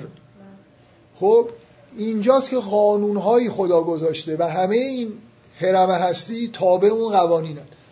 این که تو بیای فرمول ریاضی بنویسی اون قانونها رو به صورت فرمول ریاضی توصیف بکنی ولی نگی اینا از کجا اومدن. regularity رو توضیح ندادی. اینکه من فقط بگم که regularity به وجود اومده چون قانونهایی وجود داره و نگم که از این قانون چیه بدتر میشه. من یه بار به یکی از دوستان ایتیست خودم گفتم ببین از نظر من فرض یه سیستم منظم. و توجیه این که مثلا ها رندوم به وجود اومده نظمش به وجود اومده. از اینکه یه سیستم قانونمنده و چون قا... یعنی من بگم قا... چون قانون داره منظم شده با صرف اینکه بگم منظم شده یه پله کارو سختتر می‌کنه. می‌دونی؟ یعنی انگار یه جور نظمی که از یه قانون میاد پیچیدگی بیشتری داره برای explanation تا اینکه بگم آقا این مثلا ریختم این نظم به وجود اومد. قانونی وجود نداشت. بنابراین نکته اینه که اون gap ها پر نشده و ادعای اینو واقعا ته ادعاشون همینه. من امیدوارم قبول کرده باشه که من اگزاجری نمی کنم واقعا ادعای atheism این new atheism و science inspired atheism اینه که چون علم جا رو جا خالی ها رو پر کرده دیگه نیازی به فرض خدا نداره. ببینید من یه چیزی بگم. مثلا فرض کنید که این explanation ببخشید نه ایشون دستشون رو بلند کرد. این نیچه اینا این حرفی که 150 سال پیش دقیقاً همین حرفو زده دیگه که میگه که علم نمی‌تونه توضیح نمی‌تونه چرا رو بگه فقط می‌تونه توصیف کنه می‌تونه توصیف که پیدا یه تعداد فیلسوفایی که تعداد فیلسوفایی که اینو میگن از شاید به قبل نیچه بتونید برگردونید. همه کسایی که فلسفه علم کار می‌کنن این چیزها رو می‌دونن. و موضوع اینه که واقعا من وقتی این دیویت ها رو مثلا نگاه می‌کنم یه تعداد آدم بی سواد در هر دو طرف نشستن پرت و پلا میگن و یه سه میلیون و نیم نفر آدم هم میرن کتاب داکینز رو می‌خرن می‌خونن. یعنی چیزی که شما نمی‌بینید تو این جریان یک ذره سواد فلسفی. اینا نه فقط فلسفه نمی‌خونن یعنی همونقدر که باور کنید دین به نظرشون مزخرف میاد فلسفه هم به نظرشون. اینا یه مشت آدم scientist یا scientist مآبن که بچه های خوبی بودن رفتن مدرسه درس خوندن دانشگاه چهار تا مقاله نوشتن و واقعا فکر می‌کنن همین دوست دارم بگن آقا همه دانش بشر همینی که من بلدم. نمی‌فهمن اصلا فکر کنید نیچه خوندن اینا. آقا مگه نیچه فقط این حرفو زده؟ هزار نفر این حرفایی که من زدم و یه جورایی زدن. حالا نیچه از یه جور نگاه می‌کنه به همین. آخه این چیزی که من دارم میگم اینقدر واضحه. اینقدر چیز بدیهیه که خب معلومه هر کی فکر کنه به همین نتیجه می‌رسه. نیچه اصلا از یه جای دیگه به این نتیجه می‌رسه. فیلسوفای علم از هزار طریق دیگه به همین نتیجه می‌رسن. بچه در 12 سالم می‌رسه. نه یه اگه... آدم بشینه. من آره. حرف شما رو متوجه میشم. برای اینکه آره. یه استارتی هست نمیشه رندوم نمیشه. نمیشه آقا نمیشه. خب اینا رو خب. من می‌فهمم. شما ببخشید ادامه داره حرفتون چرا دنیا پس با این سم نرفته؟ که یعنی بهتر نشدیم وارد پارادایم سوم نشد اصلا شما تغییر پا... شما تغییر پا... ببینید علم از یه جهاتی خیلی موفقه. اینو فراموش نکن. science بی نهایت موفقه برای خاطر اینکه من یه توصیف خیلی ساده اینه. من در یه نظام کاپیتالیستی داریم زندگی می‌کنیم. که شاهرگ حیاتش الان تکنولوژیه. علم به ما این تکنولوژی science. تکنولوژی به معنی فلسفه قدیمیش که نیستش که. نه نه اجازه بدید. این مفهوم جدیدی که exploit داره می‌کنه. تکنولوژی به معنای مدرنش که نتیجه ساینس پول سازه کل این جهان این دانشگاه از کجا دارن؟ چجوری دارن حرکت می‌کنن؟ همون نظام پول میده که اینا همین کارا رو بکنن. می‌خوام بگم پارادایم سوم اتفاقا شنا کردن در جهت خلاف خواست اون نظام اقتصادی که حاکمه برای همینی که اصلا آره نم سخته. یعنی بالاخره آدمایی می‌دونی اتفاقای جالبی باید بیفته. یه جایی یه نفر باید مثلا یه توضیحات جدیدی یه شیوه جدیدی ارائه کنه. اگه از توش تکنولوژی جدیدی در بیاد می‌دونی یه نوری به یه جایی پاشونده بشه بعدا ممکنه روش سرمایه گذاری بشه. یه پارادایمیه که موفقه اینو فراموش نکنید. science در اهداف واقعی که داره. به نظر من اهداف science پیش بردن در واقع همین تکنولوژی پیش بردن observation هاست. explanation توش نیست. و explanation چیز به درد خور به اصطلاح ملموسی از توش در نمیاد. بیشتر کنجکاوی ما رو قراره ارضا بکنه. یه چیز فلسفیه در واقع. و بنابراین وقتی یه چیزی اینقدر موفق روز به روزم توفیقش داره بیشتر میشه انتظار نداشته باشید یکی بیاد این چرخ و نگه داره مثلا به بهانه اینکه آقا شما چون explanation نمی همه تحقیقات رو متوقف کنیم بریم سراغ explanation کی explanation چی کار داره؟ همین کارهایی که داریم می‌کنیم روز به روز داره ما رو در یه جهتی پیش می‌بره تکنولوژی بیشتر observation بیشتر مدل های جالبه. یعنی حقایقی رو بالاخره داریم می‌فهمیم دیگه. مگه science در کشف حقایق خیلی موفقه؟ ما الان چقدر در مورد دنیای subatomic درباره بدن خودمون شیوه کارش طبیعت اطلاعات داریم. اینفورمیشن زیادی داره تولید میشه که اینا مهمه به نظر من. ببخشید من مشکلی ندارم از نظر زمان جلسه. تا هر وقتی که بگید که الان دو دقیقه و سی و شیش ثانیه از دو, دو ساعت و سی و شیش دقیقه و سیزده ثانیه گذشته. الان من مشکلی می‌خواید ادامه بدیم. می‌خوای یه حدی بذاریم مثلا اینکه جلسه چقدر طول بکشه. بفهم دو نفر آنلاین سوال دارن خب.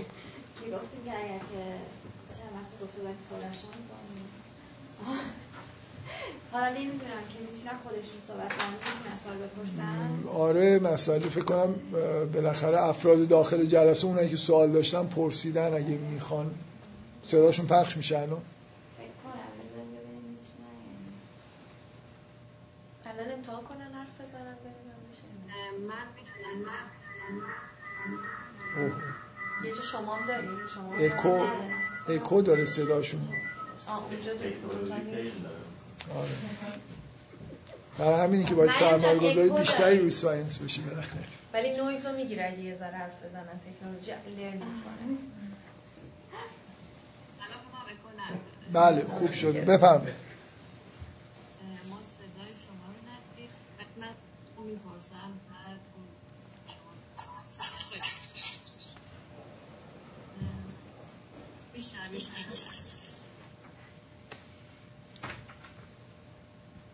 ما صدای شما رو داریم بفرمایید.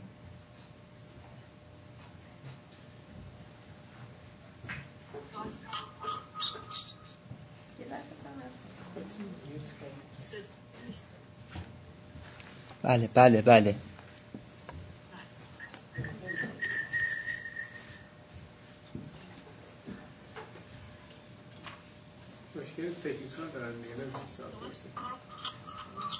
اشکال نداره. حالا می‌خواید شما سعی کنید رفت کنید اگه کسی داخل جلسه سوال داره بپرسه.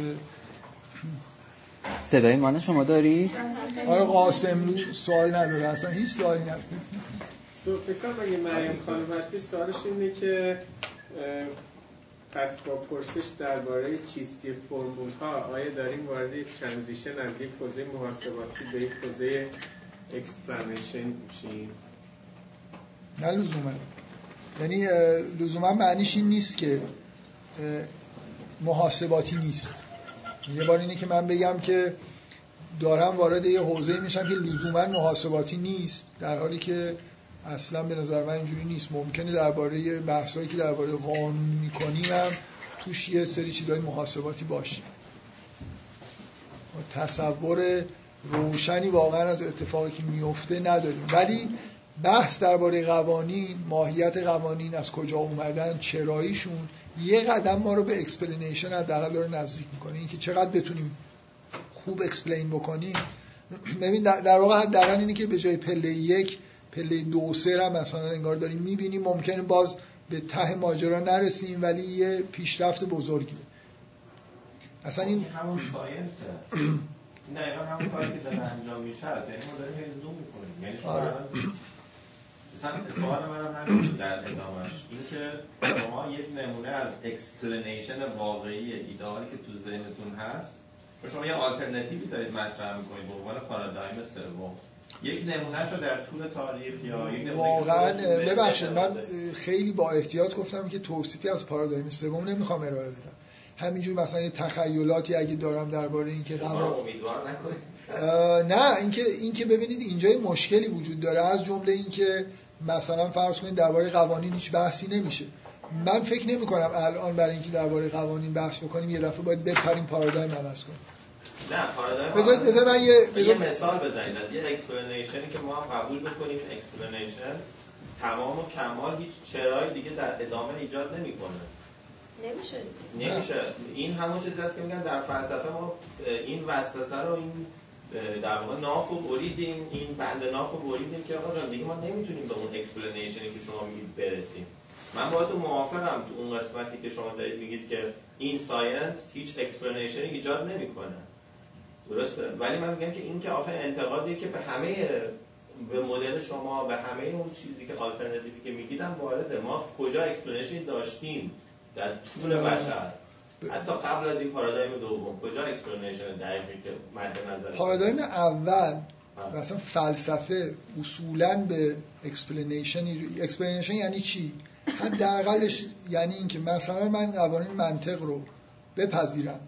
و سعی کنم یه چیزایی رو در واقع قبول بکنم که به طور منطقی از اینا نتیجه میشن. از یه سری حقایقی که می‌دونم.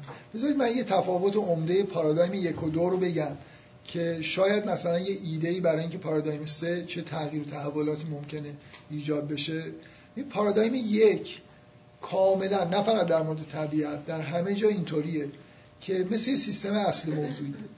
من یه چیزایی رو که مطمئنم درسته رو شروع می‌کنم فرض می‌کنم که اینا رو دیگه می‌فهمم درست. خب مثل قوانین منطق رو قبول می‌کنم یه سری حقایق رو هم میپذیرم. که مثلا امتناع تناقض رو در جهان میپذیرم به عنوان یه اصل. بعد سعی می‌کنم یه گزارهایی رو ازش نتیجه بگیرم. به اصطلاح انگار دارم اثبات ارائه می‌کنم.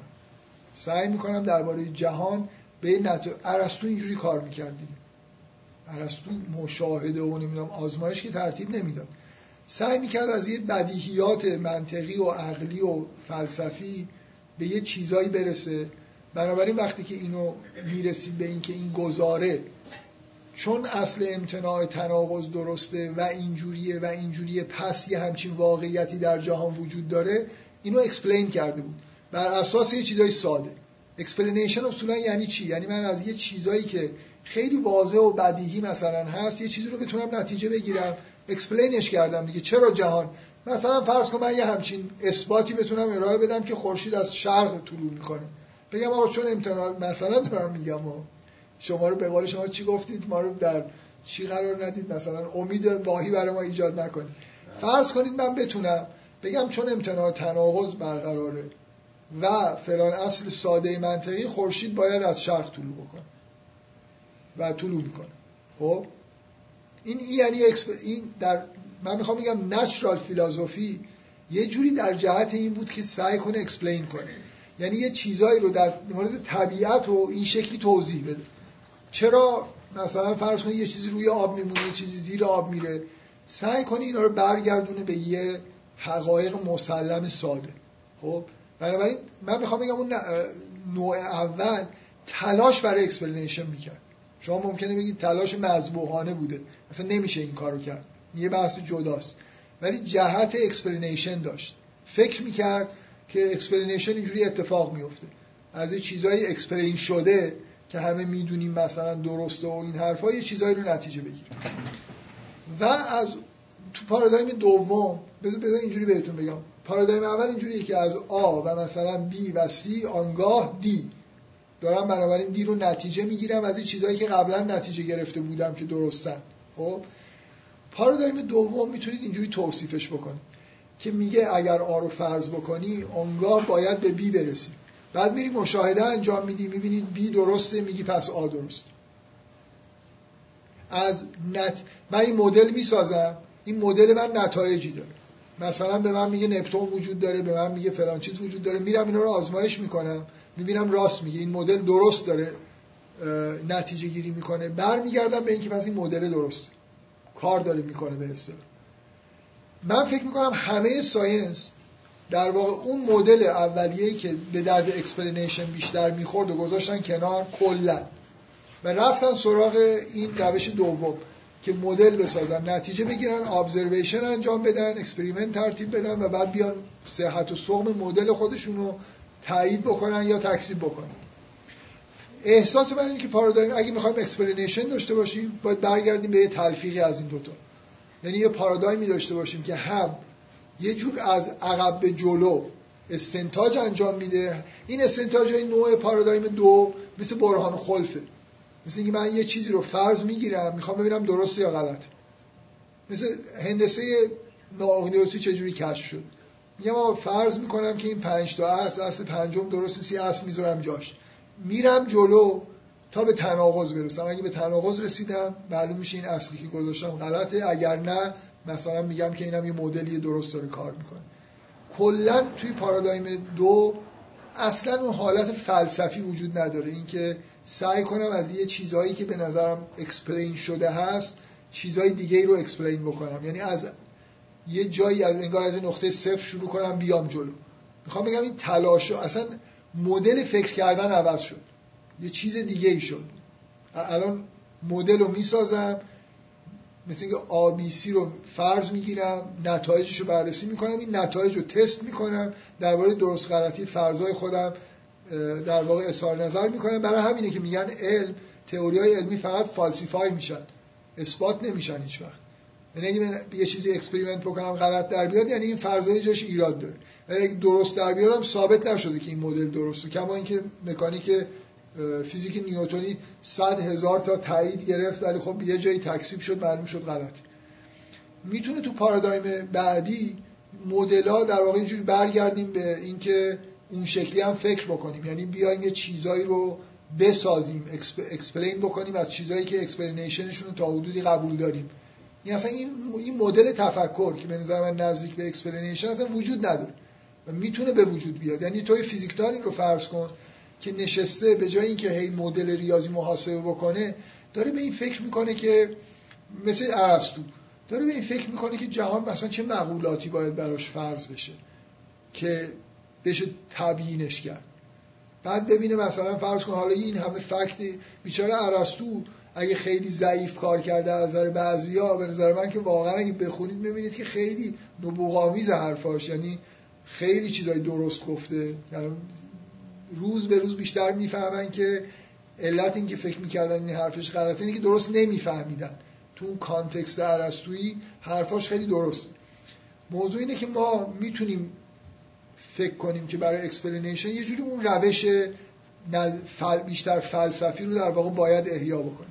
با این روش علمی که مدل بسازم و experiment انجام بدم اصولا به explanation نمی‌رسن. این مدل برای همین مدل های محاسباتی این شیوه کار. به درد می‌خوره. بنابراین حالا من یه explanation ی در مورد خورشید مثلا بهتون دادم دیگه. تصورم از اینکه explanation چیه؟ یه چیزای خیلی واضح و ازش در واقع یه حقایقی رو نتیجه بگیرم و بگم که اینا درستن و واقعا هم یه جوری بعدا توی تلفیق پارادایم یک و دو شما می‌تونید اون مرحله falsification و اینا هم داشته باشید. منتها من یه فیزیکدانی رو تو ذهنم تصور می‌کنم این مدل سازی رو بذاره کنار. بیاد سعی بکنه بشینه منطقی فکر بکنه درباره جهان. ببینیم مثلا الان این مسئله این که الکترون نه موج نظر است گاهی اینجوری رفتار می‌کنه. بالاخره نمیشه نشست فکر کرد این چیه؟ اگه موج و ذره برای توصیف جهان کافی نیست می‌تونم این مقوله جدید ایجاد بکنم برای فهم این. ببین اصلا این experiment ها رو نمیشینن بفهمن. باور کن 100 تا experiment توی مکانیک کوانتوم هست. مخ آدم رو به کار میندازه که اصلا من تصورم درباره جهان اشتباهه مثل اینکه احتیاج به این مقوله های جدید دارم.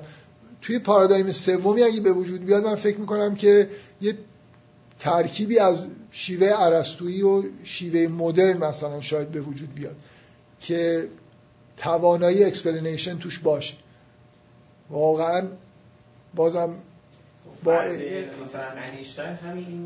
آفرین آخرین آخرین کار علمی که انجام شده که نزدیک به explanation کار انیشتین واقعا یعنی از یه جای آره آره برای اینکه نزدیکه برای خاطر کلا که شما نمی‌تونید بگید اگه ولی برای انیشتین مدل فکریش اینجوری بود که می‌خواست explain بکنه می‌خواست درک بکنه انیشتین به بعد دیگه به کل explanation به صفر رسید. یعنی اصلا این فضایی که من میگم دیگه وجود نداره.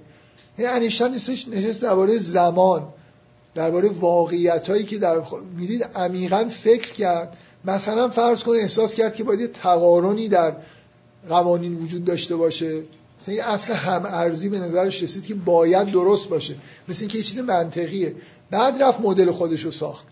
نه اینکه از یه سری مثل ماشین لرنینگ از سری ورودی خروجی بخواد هی مدل رو روش نمی‌دونم یه چیزی بچسبونه یه ذره بهتر کار بکنه. الان دیگه از اون به بعد شما واقعا فعالیتی که دارید می‌بینید بر اساس شهود نیست. شهود هست شده.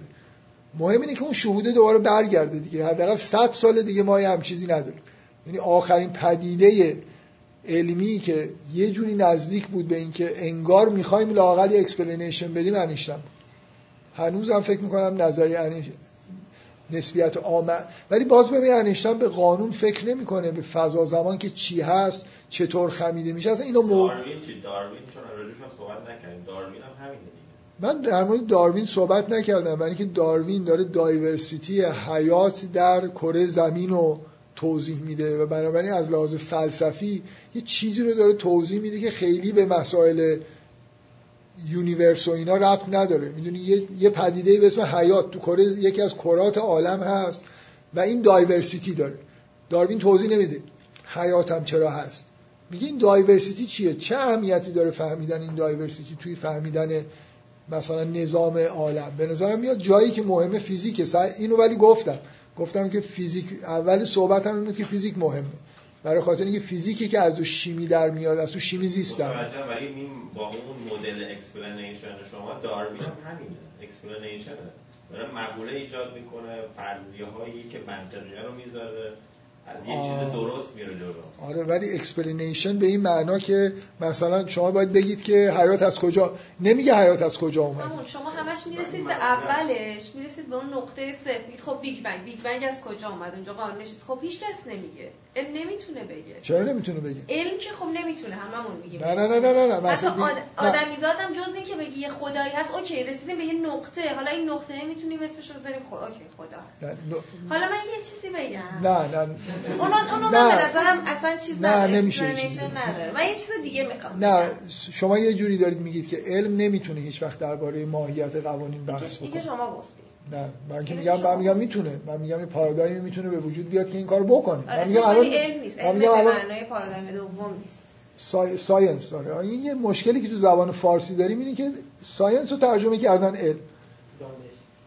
دانش هم خب همون یه چیزی باید جاش میذاشتن. یه واژه جدیده به یه چیز جدیدی اشاره می‌کنه. الان من اگه معرفت باید بگم برای اینکه شما علم به معنای چیز برداشت بکنید. برای در, در ساینس این کار نشده. ولی من حتی همین نکته که در جواب ایشون گفتم فکر نمی کنم لزوما پارادایم باید عوض بشه تا در مورد قانون بحث بکنیم. ممکنه با همین متد علمی بشه درباره قانونا بحث کرد. یه چی... خب حالا من یه, یه چیزی بگم. یه, یه مثالی می‌خوام بزنم. خب فرض کنیم که علم ناتوانه در اینکه explain بکنه. okay. ولی علم داره اتفاق میفته فرض کنید که همون مثالی که اون اولین دفعه خواستم بزنم و مثلا متوقف شد وسط حرفم. فرض کنید ما به یه دنیایی برسیم که اون Turing machine ه بتونه ساخته بشه و یه معادل سازی بشه مثلا که مثلا یکی معادل من به وجود بیاد. از طریق علم از طریق همون deep learning و data science علم پشتش رو نمی‌دونیم یه سری layer ان که به هم وصلن عین neuron های مغز. و مثلا بعد اون به وجود میاد. بعد مثلا آیا ما می‌تونیم مثلا ما نمی‌تونیم درسته ما, ما هیچ وقت نمی‌تونیم در هیچ سطحی از این علم جواب چرایی این دنیا یا اینکه نقطه شروع همه این دنیا چی بوده یا مثلا اینجور چیز بعد از این دنیا چی میشه رو بدیم. ولی آیا می‌تونیم با حالا هم مدل explanation ی که می‌تونیم تو هر پارادایمی تعریف بکنیم. وارد این بشیم که مثلا الان این چیه؟ این چیزی که عین منه. مثلا ببینید چیزایی که اتک می‌کنن اینا این نیست که خدای وجود داره یا نداره. چیزی که اتک می‌کنن کانشسنسه سوله چیزایی که دستشون می‌رسه. مثلا neuroscience میاد میگه consciousness نداریم. همه چیز این مثلا جبره. بعد چیزی که می‌تونیم مثلا جلوشون وایستی چیزی که اتفاقا گیر دارن اخلاقیاته. چیزی که هیچ وقت نمی‌تونن توجیه بکنن چون که اختیاری وجود نداره اینه که اخلاقیات چی میشه. منتها من میگم که okay اون که حالا ما نمی‌خوایم debate کنیم نمی‌خوایم که دعوا کنیم با مثلا طرف مقابل. debate که نداریم. من می‌خوام خودم رو توجیه کنم. فرض کنیم که ما به یه جایی برسیم که بتونیم معادل منو بسازیم. معادل یه انسان رو بسازیم. با تمام و کمال. فرض کنید که با deep learning برسیم. خب بعد الان که ما به اینجا رسیدیم آیا شما هیچ تعریفی برای تمام consciousness ی که دارید به کار می‌برید اینجا که explain بکنید؟ داجیکی که میاد منطقی که میاد هیچ کاری می‌تونید با این بکنید؟ و علم داره میرسونه ما رو به اونجا. حالا فرض کنید یکی میاد به من میگه نمی‌رسیم. هیچ وقت نمی‌تونیم یه مدلی بسازیم که 100 درصد. او ما خیلی فاصله. من می‌دونم که ما تو مثلا قدم های اول هستی. ولی من میگم که ما بیایم به اون روزی فکر کنیم که علم علم. علمی که داره توجیه می‌کنه داره پردیکت می‌کنه داره مثلا قانونا رو فقط تعریف می‌کنه مدل می‌کنه به یه جایی برسه که قاطی این بازی بشه و مثلا معادل مثلا بتونه بتونه یه سری آدمایی بسازه. من واقعیتش اینه که نمی‌فهمم که اگه علمی آدم منو شبیه سازی بکنه به طور کامل چه ربطی به این بحث داره که چیزی رو explain می‌تونه بکنه یا نه. نه نمی‌تونه هنوزم explain بکنه نه اصلا اصلا من نمی‌فهمم چه ربط چیزی که شما میگی. شما رو داره به کار. من نمی‌فهمم موقع من بحث من اینه. دوباره تکرار بکنم که ما توی پارادایم دوم معرفت که اسمش science ه هیچ چیزی رو توضیح ندادیم تا حالا. حداقل برای خاطر اینکه درباره قوانین بحثی نکردیم و اصولا محاسبه انجام دادیم. بنابراین اگر کسی ادعا بکنه که رخنه هایی که باعث می شد ما به نیاز پیدا بکنیم به فرض وجود خدا از جمله اینکه نمی‌دونیم نظم عالم از کجا میاد. اینا پر شده بنابراین نیازی به وجود فرض وجود خدا نداریم. حرف اینه که ما فرض وجود خدا یه چیزیه که ما ازش بی نیاز شدیم توسط علم. من سخنرانیم درباره این بود که این حرفا درست نیست. حالا نمی‌دونم. شما ممکنه نه درست چیزا... حرفتون من قبول می‌کنم. خب این خب آره, خب آره همین من, من می‌خوام بگم این مثال این که علم مثلا یه آدمی مثلا به وجود بیاره ممکنه موضوعی که دارید میگه جالبه ولی به این موضوع ربط نداره دارم میگم لول اون چراییتون رو ببرید روی توجیه مثلا جبر اختیار مثلا رو توجیه چیزای دیگه ای که دست دم دست دارن تا خدا تا شروع دنیا تا مثلا بیگ بنگ تا یه چیزایی که هر چیزی مثلا ایشون سعی می‌کنن بگن داروین شما میگید خب نه نگفت که چی شد که این به وجود اومد. خب اینو هیچ کس هم نه نه نکته ای که من در جواب داروین که چرا در مورد داروین بحث بکنیم یا نه یونیورسی وجود داره که ما اصولا می‌خوایم اینو توضیح ببینیم از کجا اومده چرا منظم چرا قانونمنده. خب؟ بر اساس اون در یکی از این کرات حیات به وجود اومده دایورسی. اصلا فرض کنیم اینو توضیح دادیم چه ربطی داره؟ بالاخره اون توضیح داروین بر اساس اینه که جهان قانونمنده دیگه. یعنی مثلا رشته دی ان ای به وجود اومده بر اساس قوانین فیزیک و شیمی هزار تا چیز در واقع به وجود اومده تا اون در واقع مدل داروینی کار می‌کنه.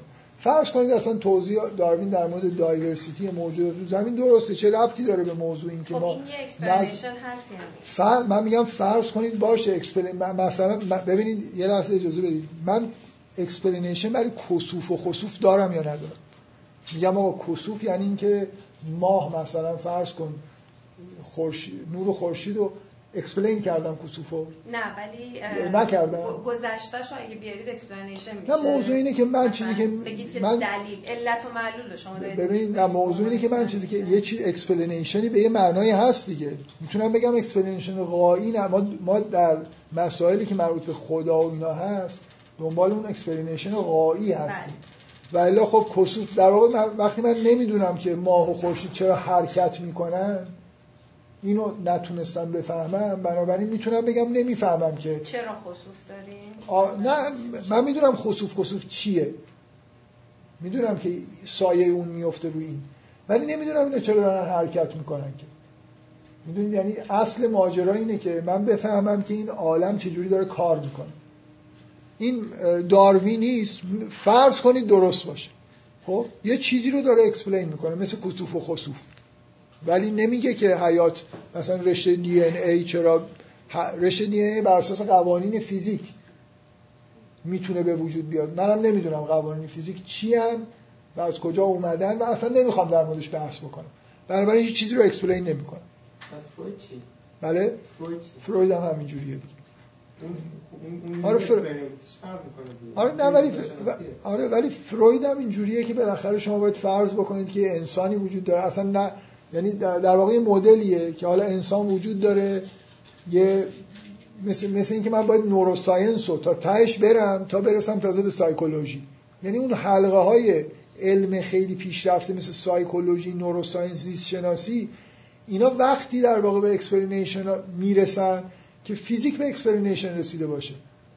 یعنی قوانین جهان قوانین جهان فیزیکی هن. خب از فیزیک در میاد. science اینجوری نگاه می‌کنه. یعنی اصلا ممکنه این نفر اینو قبول نداشته باشه. بگه آقا قوانین جهان معنوی هن. مثلا mentally مثلا توی ذهن بشر عالمو داره اداره می‌کنه. ممکنه توصیف های عارفانه از جهان داشته باشه. ولی چیزی که science داره به ما میگه اینه که یه سری ذرات وجود دارن قوانینی وجود دارن عالم جهان داره اداره می‌کنه. بر اساس این می‌خوام همه چیز رو explain بکنم. می‌خوام بگم اون حلقه های جلوتر از مثل زیست شناسی neuroscience سایکولوژی explanation پدیده های اونجا وقتی explanation هن که پایه فیزیک و شیمی و اینا رو فهمیده باشیم. که به نظر من اینجا با من یه خود شریفترم می‌کنم. اقرار مثل خود دارید کلک می‌زنید. آه خب چرا؟ من کلک نمی‌زنم. اگه احساس می‌کنید بگید. آره آره احساس همینه به خاطر اینکه اون مثالی که زدید مثال خوبی بود. یه نفری وارد ساختمون شده و شما میگید خب این چجوری اومده اینجا؟ این science پارادایم نوع دوم که به نظر من انیشتین هم جز بشه اون یکی هم جز بشه این مجموعه که خب scientist های کلکی هم هست atheist های کلکی هم جز بشن. ولی این مجموعه رو اگه نگاه بکنید اینا مثل کسی مونن که به شما دارن میگن این آقایی که اومد ببین یه پنجره اونجا بازه درسته درای پایین بالا قفله ولی این از اون پنجره اومده. ولی شما چیزی که دارید بهش میگید که میگید که هم حرفی که خودتون زدید ای احمد این که جواب من نشد این چجوری از پنجره اومد تو؟ نه من یعنی مثال بیا من ببرم نه اتفاقا مثال منو عوض نکنید. من مثلا خب من این مثال خودم دارم می‌زنم. نه من می‌خوام مثال من اینه که اونجا در واقع سوال من اینه که مثلا در پشت بوم که با بسته است. بسته است. در قفله ولی یه قفل پنجره هم که پنجره هم نه. مثال من اینه. میگم ما پنجره که نداریم. اون درم که قفله. این از کجا اومد؟ طرف من بگین از توی به نظر من کار scientist های درست حسابی که تو تاریخ داشتین دقیقا این بوده یه پنجره به ما نشون داده. یعنی کار داروین این بوده که میگه ببین این پنجره هست. بعد شما شما میگید که خب این که جواب من نشد. چی شد؟ پس اون اولش چی شد؟ قوانین فیزیکی مثال مثال منو داریم ولی این ولی داروین داره شما رو می‌بره بغل پنجره حالا. میگه خب okay حرف منو قبول داری. بیا جلو نگاه بکن. میگه ببین من مثلا توضیح دادم تا اینجا شو. یه لول دیگه می‌برم جلوتر. نگاه بکن اون این پنجره که تو داری میگی پشتش یه بالکنه این اومده رو بالکن از اینجا اومده تو. بعد شما میگی خب این بالکن هم که جواب من نشد. این چجوری اومد رو بالکن؟ یعنی شما دارید هی یه قدم پوش می‌کنید و میگید این ساینس هیچ چیزی رو توضیح نداده. چون من آخرش برمیگردم به اینکه این یارو دوزه تو مثلا توی شکم مادرش تا اونجا تحقیق داریم می‌کنیم. طرف که چجوری خلقت به توی خلقت به وجود اومد. حالا یه لحظه در حالی که اون مثل همون داستان کسوف و خسوفه اون explanation حد اکثری که شما دارید مثل این می‌مونه. این کلک اینجاست. مثل اینکه شما میگید نه آخر آخرش باید به من بگید کی این نظم رو به وجود آورد. مثل همون کتاب دینی که ما داشتیم که می‌گفت آخر آخر که نظمی هست یا نه این نظر نمی‌تونی جواب بدی پس خداست. این کلک اونجاست یعنی شما می‌خوان ببرید طرف تا بذارید من رفع کلک کنم. من کلا مسئله science از نظر من اینه. و هیچ کلکی هم تو این کار نیست. مسئله science اینه که جهان regular ی داریم و دوست داریم بفهمیم که چرا regular ه و کلا science جوابش در پارادایم دوم یک کلمه است. که قوانینی وجود دارن که این regularity رو به وجود آوردن. و من میگم این explanation نیست. چون داروین هم همین حرفو داره می‌زنه. برای اینکه هیچ نمیگه که این قوانین چی از کجا اومدن. شما یه لحظه فکر کنید من یه چی نمیگه. خب هیچ کسی نمیگه. چرا, چرا؟ سعی می‌کنن بگن. سعی می‌کنن بگم ببین نه اجازه بده. سعی می‌کنن بگن که آقا یه لایه عالم امر وجود داره. نکته ای که اصلا شما به نظرم بهش توجه نمی‌کنید اینه که این قوانین جنس لازم دارن. چه جنسی هن؟ از نوع ذرات هن؟ موجن چی هن؟ یعنی چه قانون وجود داره؟ یه چیزی در عالم خارج وجود داره که باعث میشه که جهان منظم بشه. این چیز کجاست؟ از چه در فیزیک کجا قرار می‌گیره؟ ببینید اصلا من می‌خوام بگم که این نکته که شما دقت نمی‌کنید و هیچ کلکی نیست اینی که وقتی وقتی جواب regularity رو دادی law. و هیچ نگفتی که اصلا این law چیه؟ چجوری ممکنه کار بکنه؟ می‌دونید ارسطو تلاش می‌کرد اینو بگه. در قرون وسطا مثلا می‌گفتن اینا قوانینی که خداوند نوشته. لاقل یه چیزی می‌گفتن. تو اگه هیچی نگی فقط بگی regularity از law اومده مثل اون مثال منه که فقط اسمشو عوض کنی. بگی این از این پله از اون پله اونوری اومده. توضیح یعنی این که بابا من می‌خوام ببینم regularity از کجا اومده؟ تو میگی تو میگی از قانون اومده. خب خیلی خوب از قانون اومده. در واقع من سوالم از اول می‌تونه این باشه. تو میگی جهان چون قانونمنده منظمه. بگو قانون از کجا اومده. اگه بگی من اینو نمیگم خب پس نگو که من regularity رو توضیح دادم. سوال شما یه جور دیگه بگید شما ممنوع المنبرید دیگه. خیلی صحبت کردید. سوال.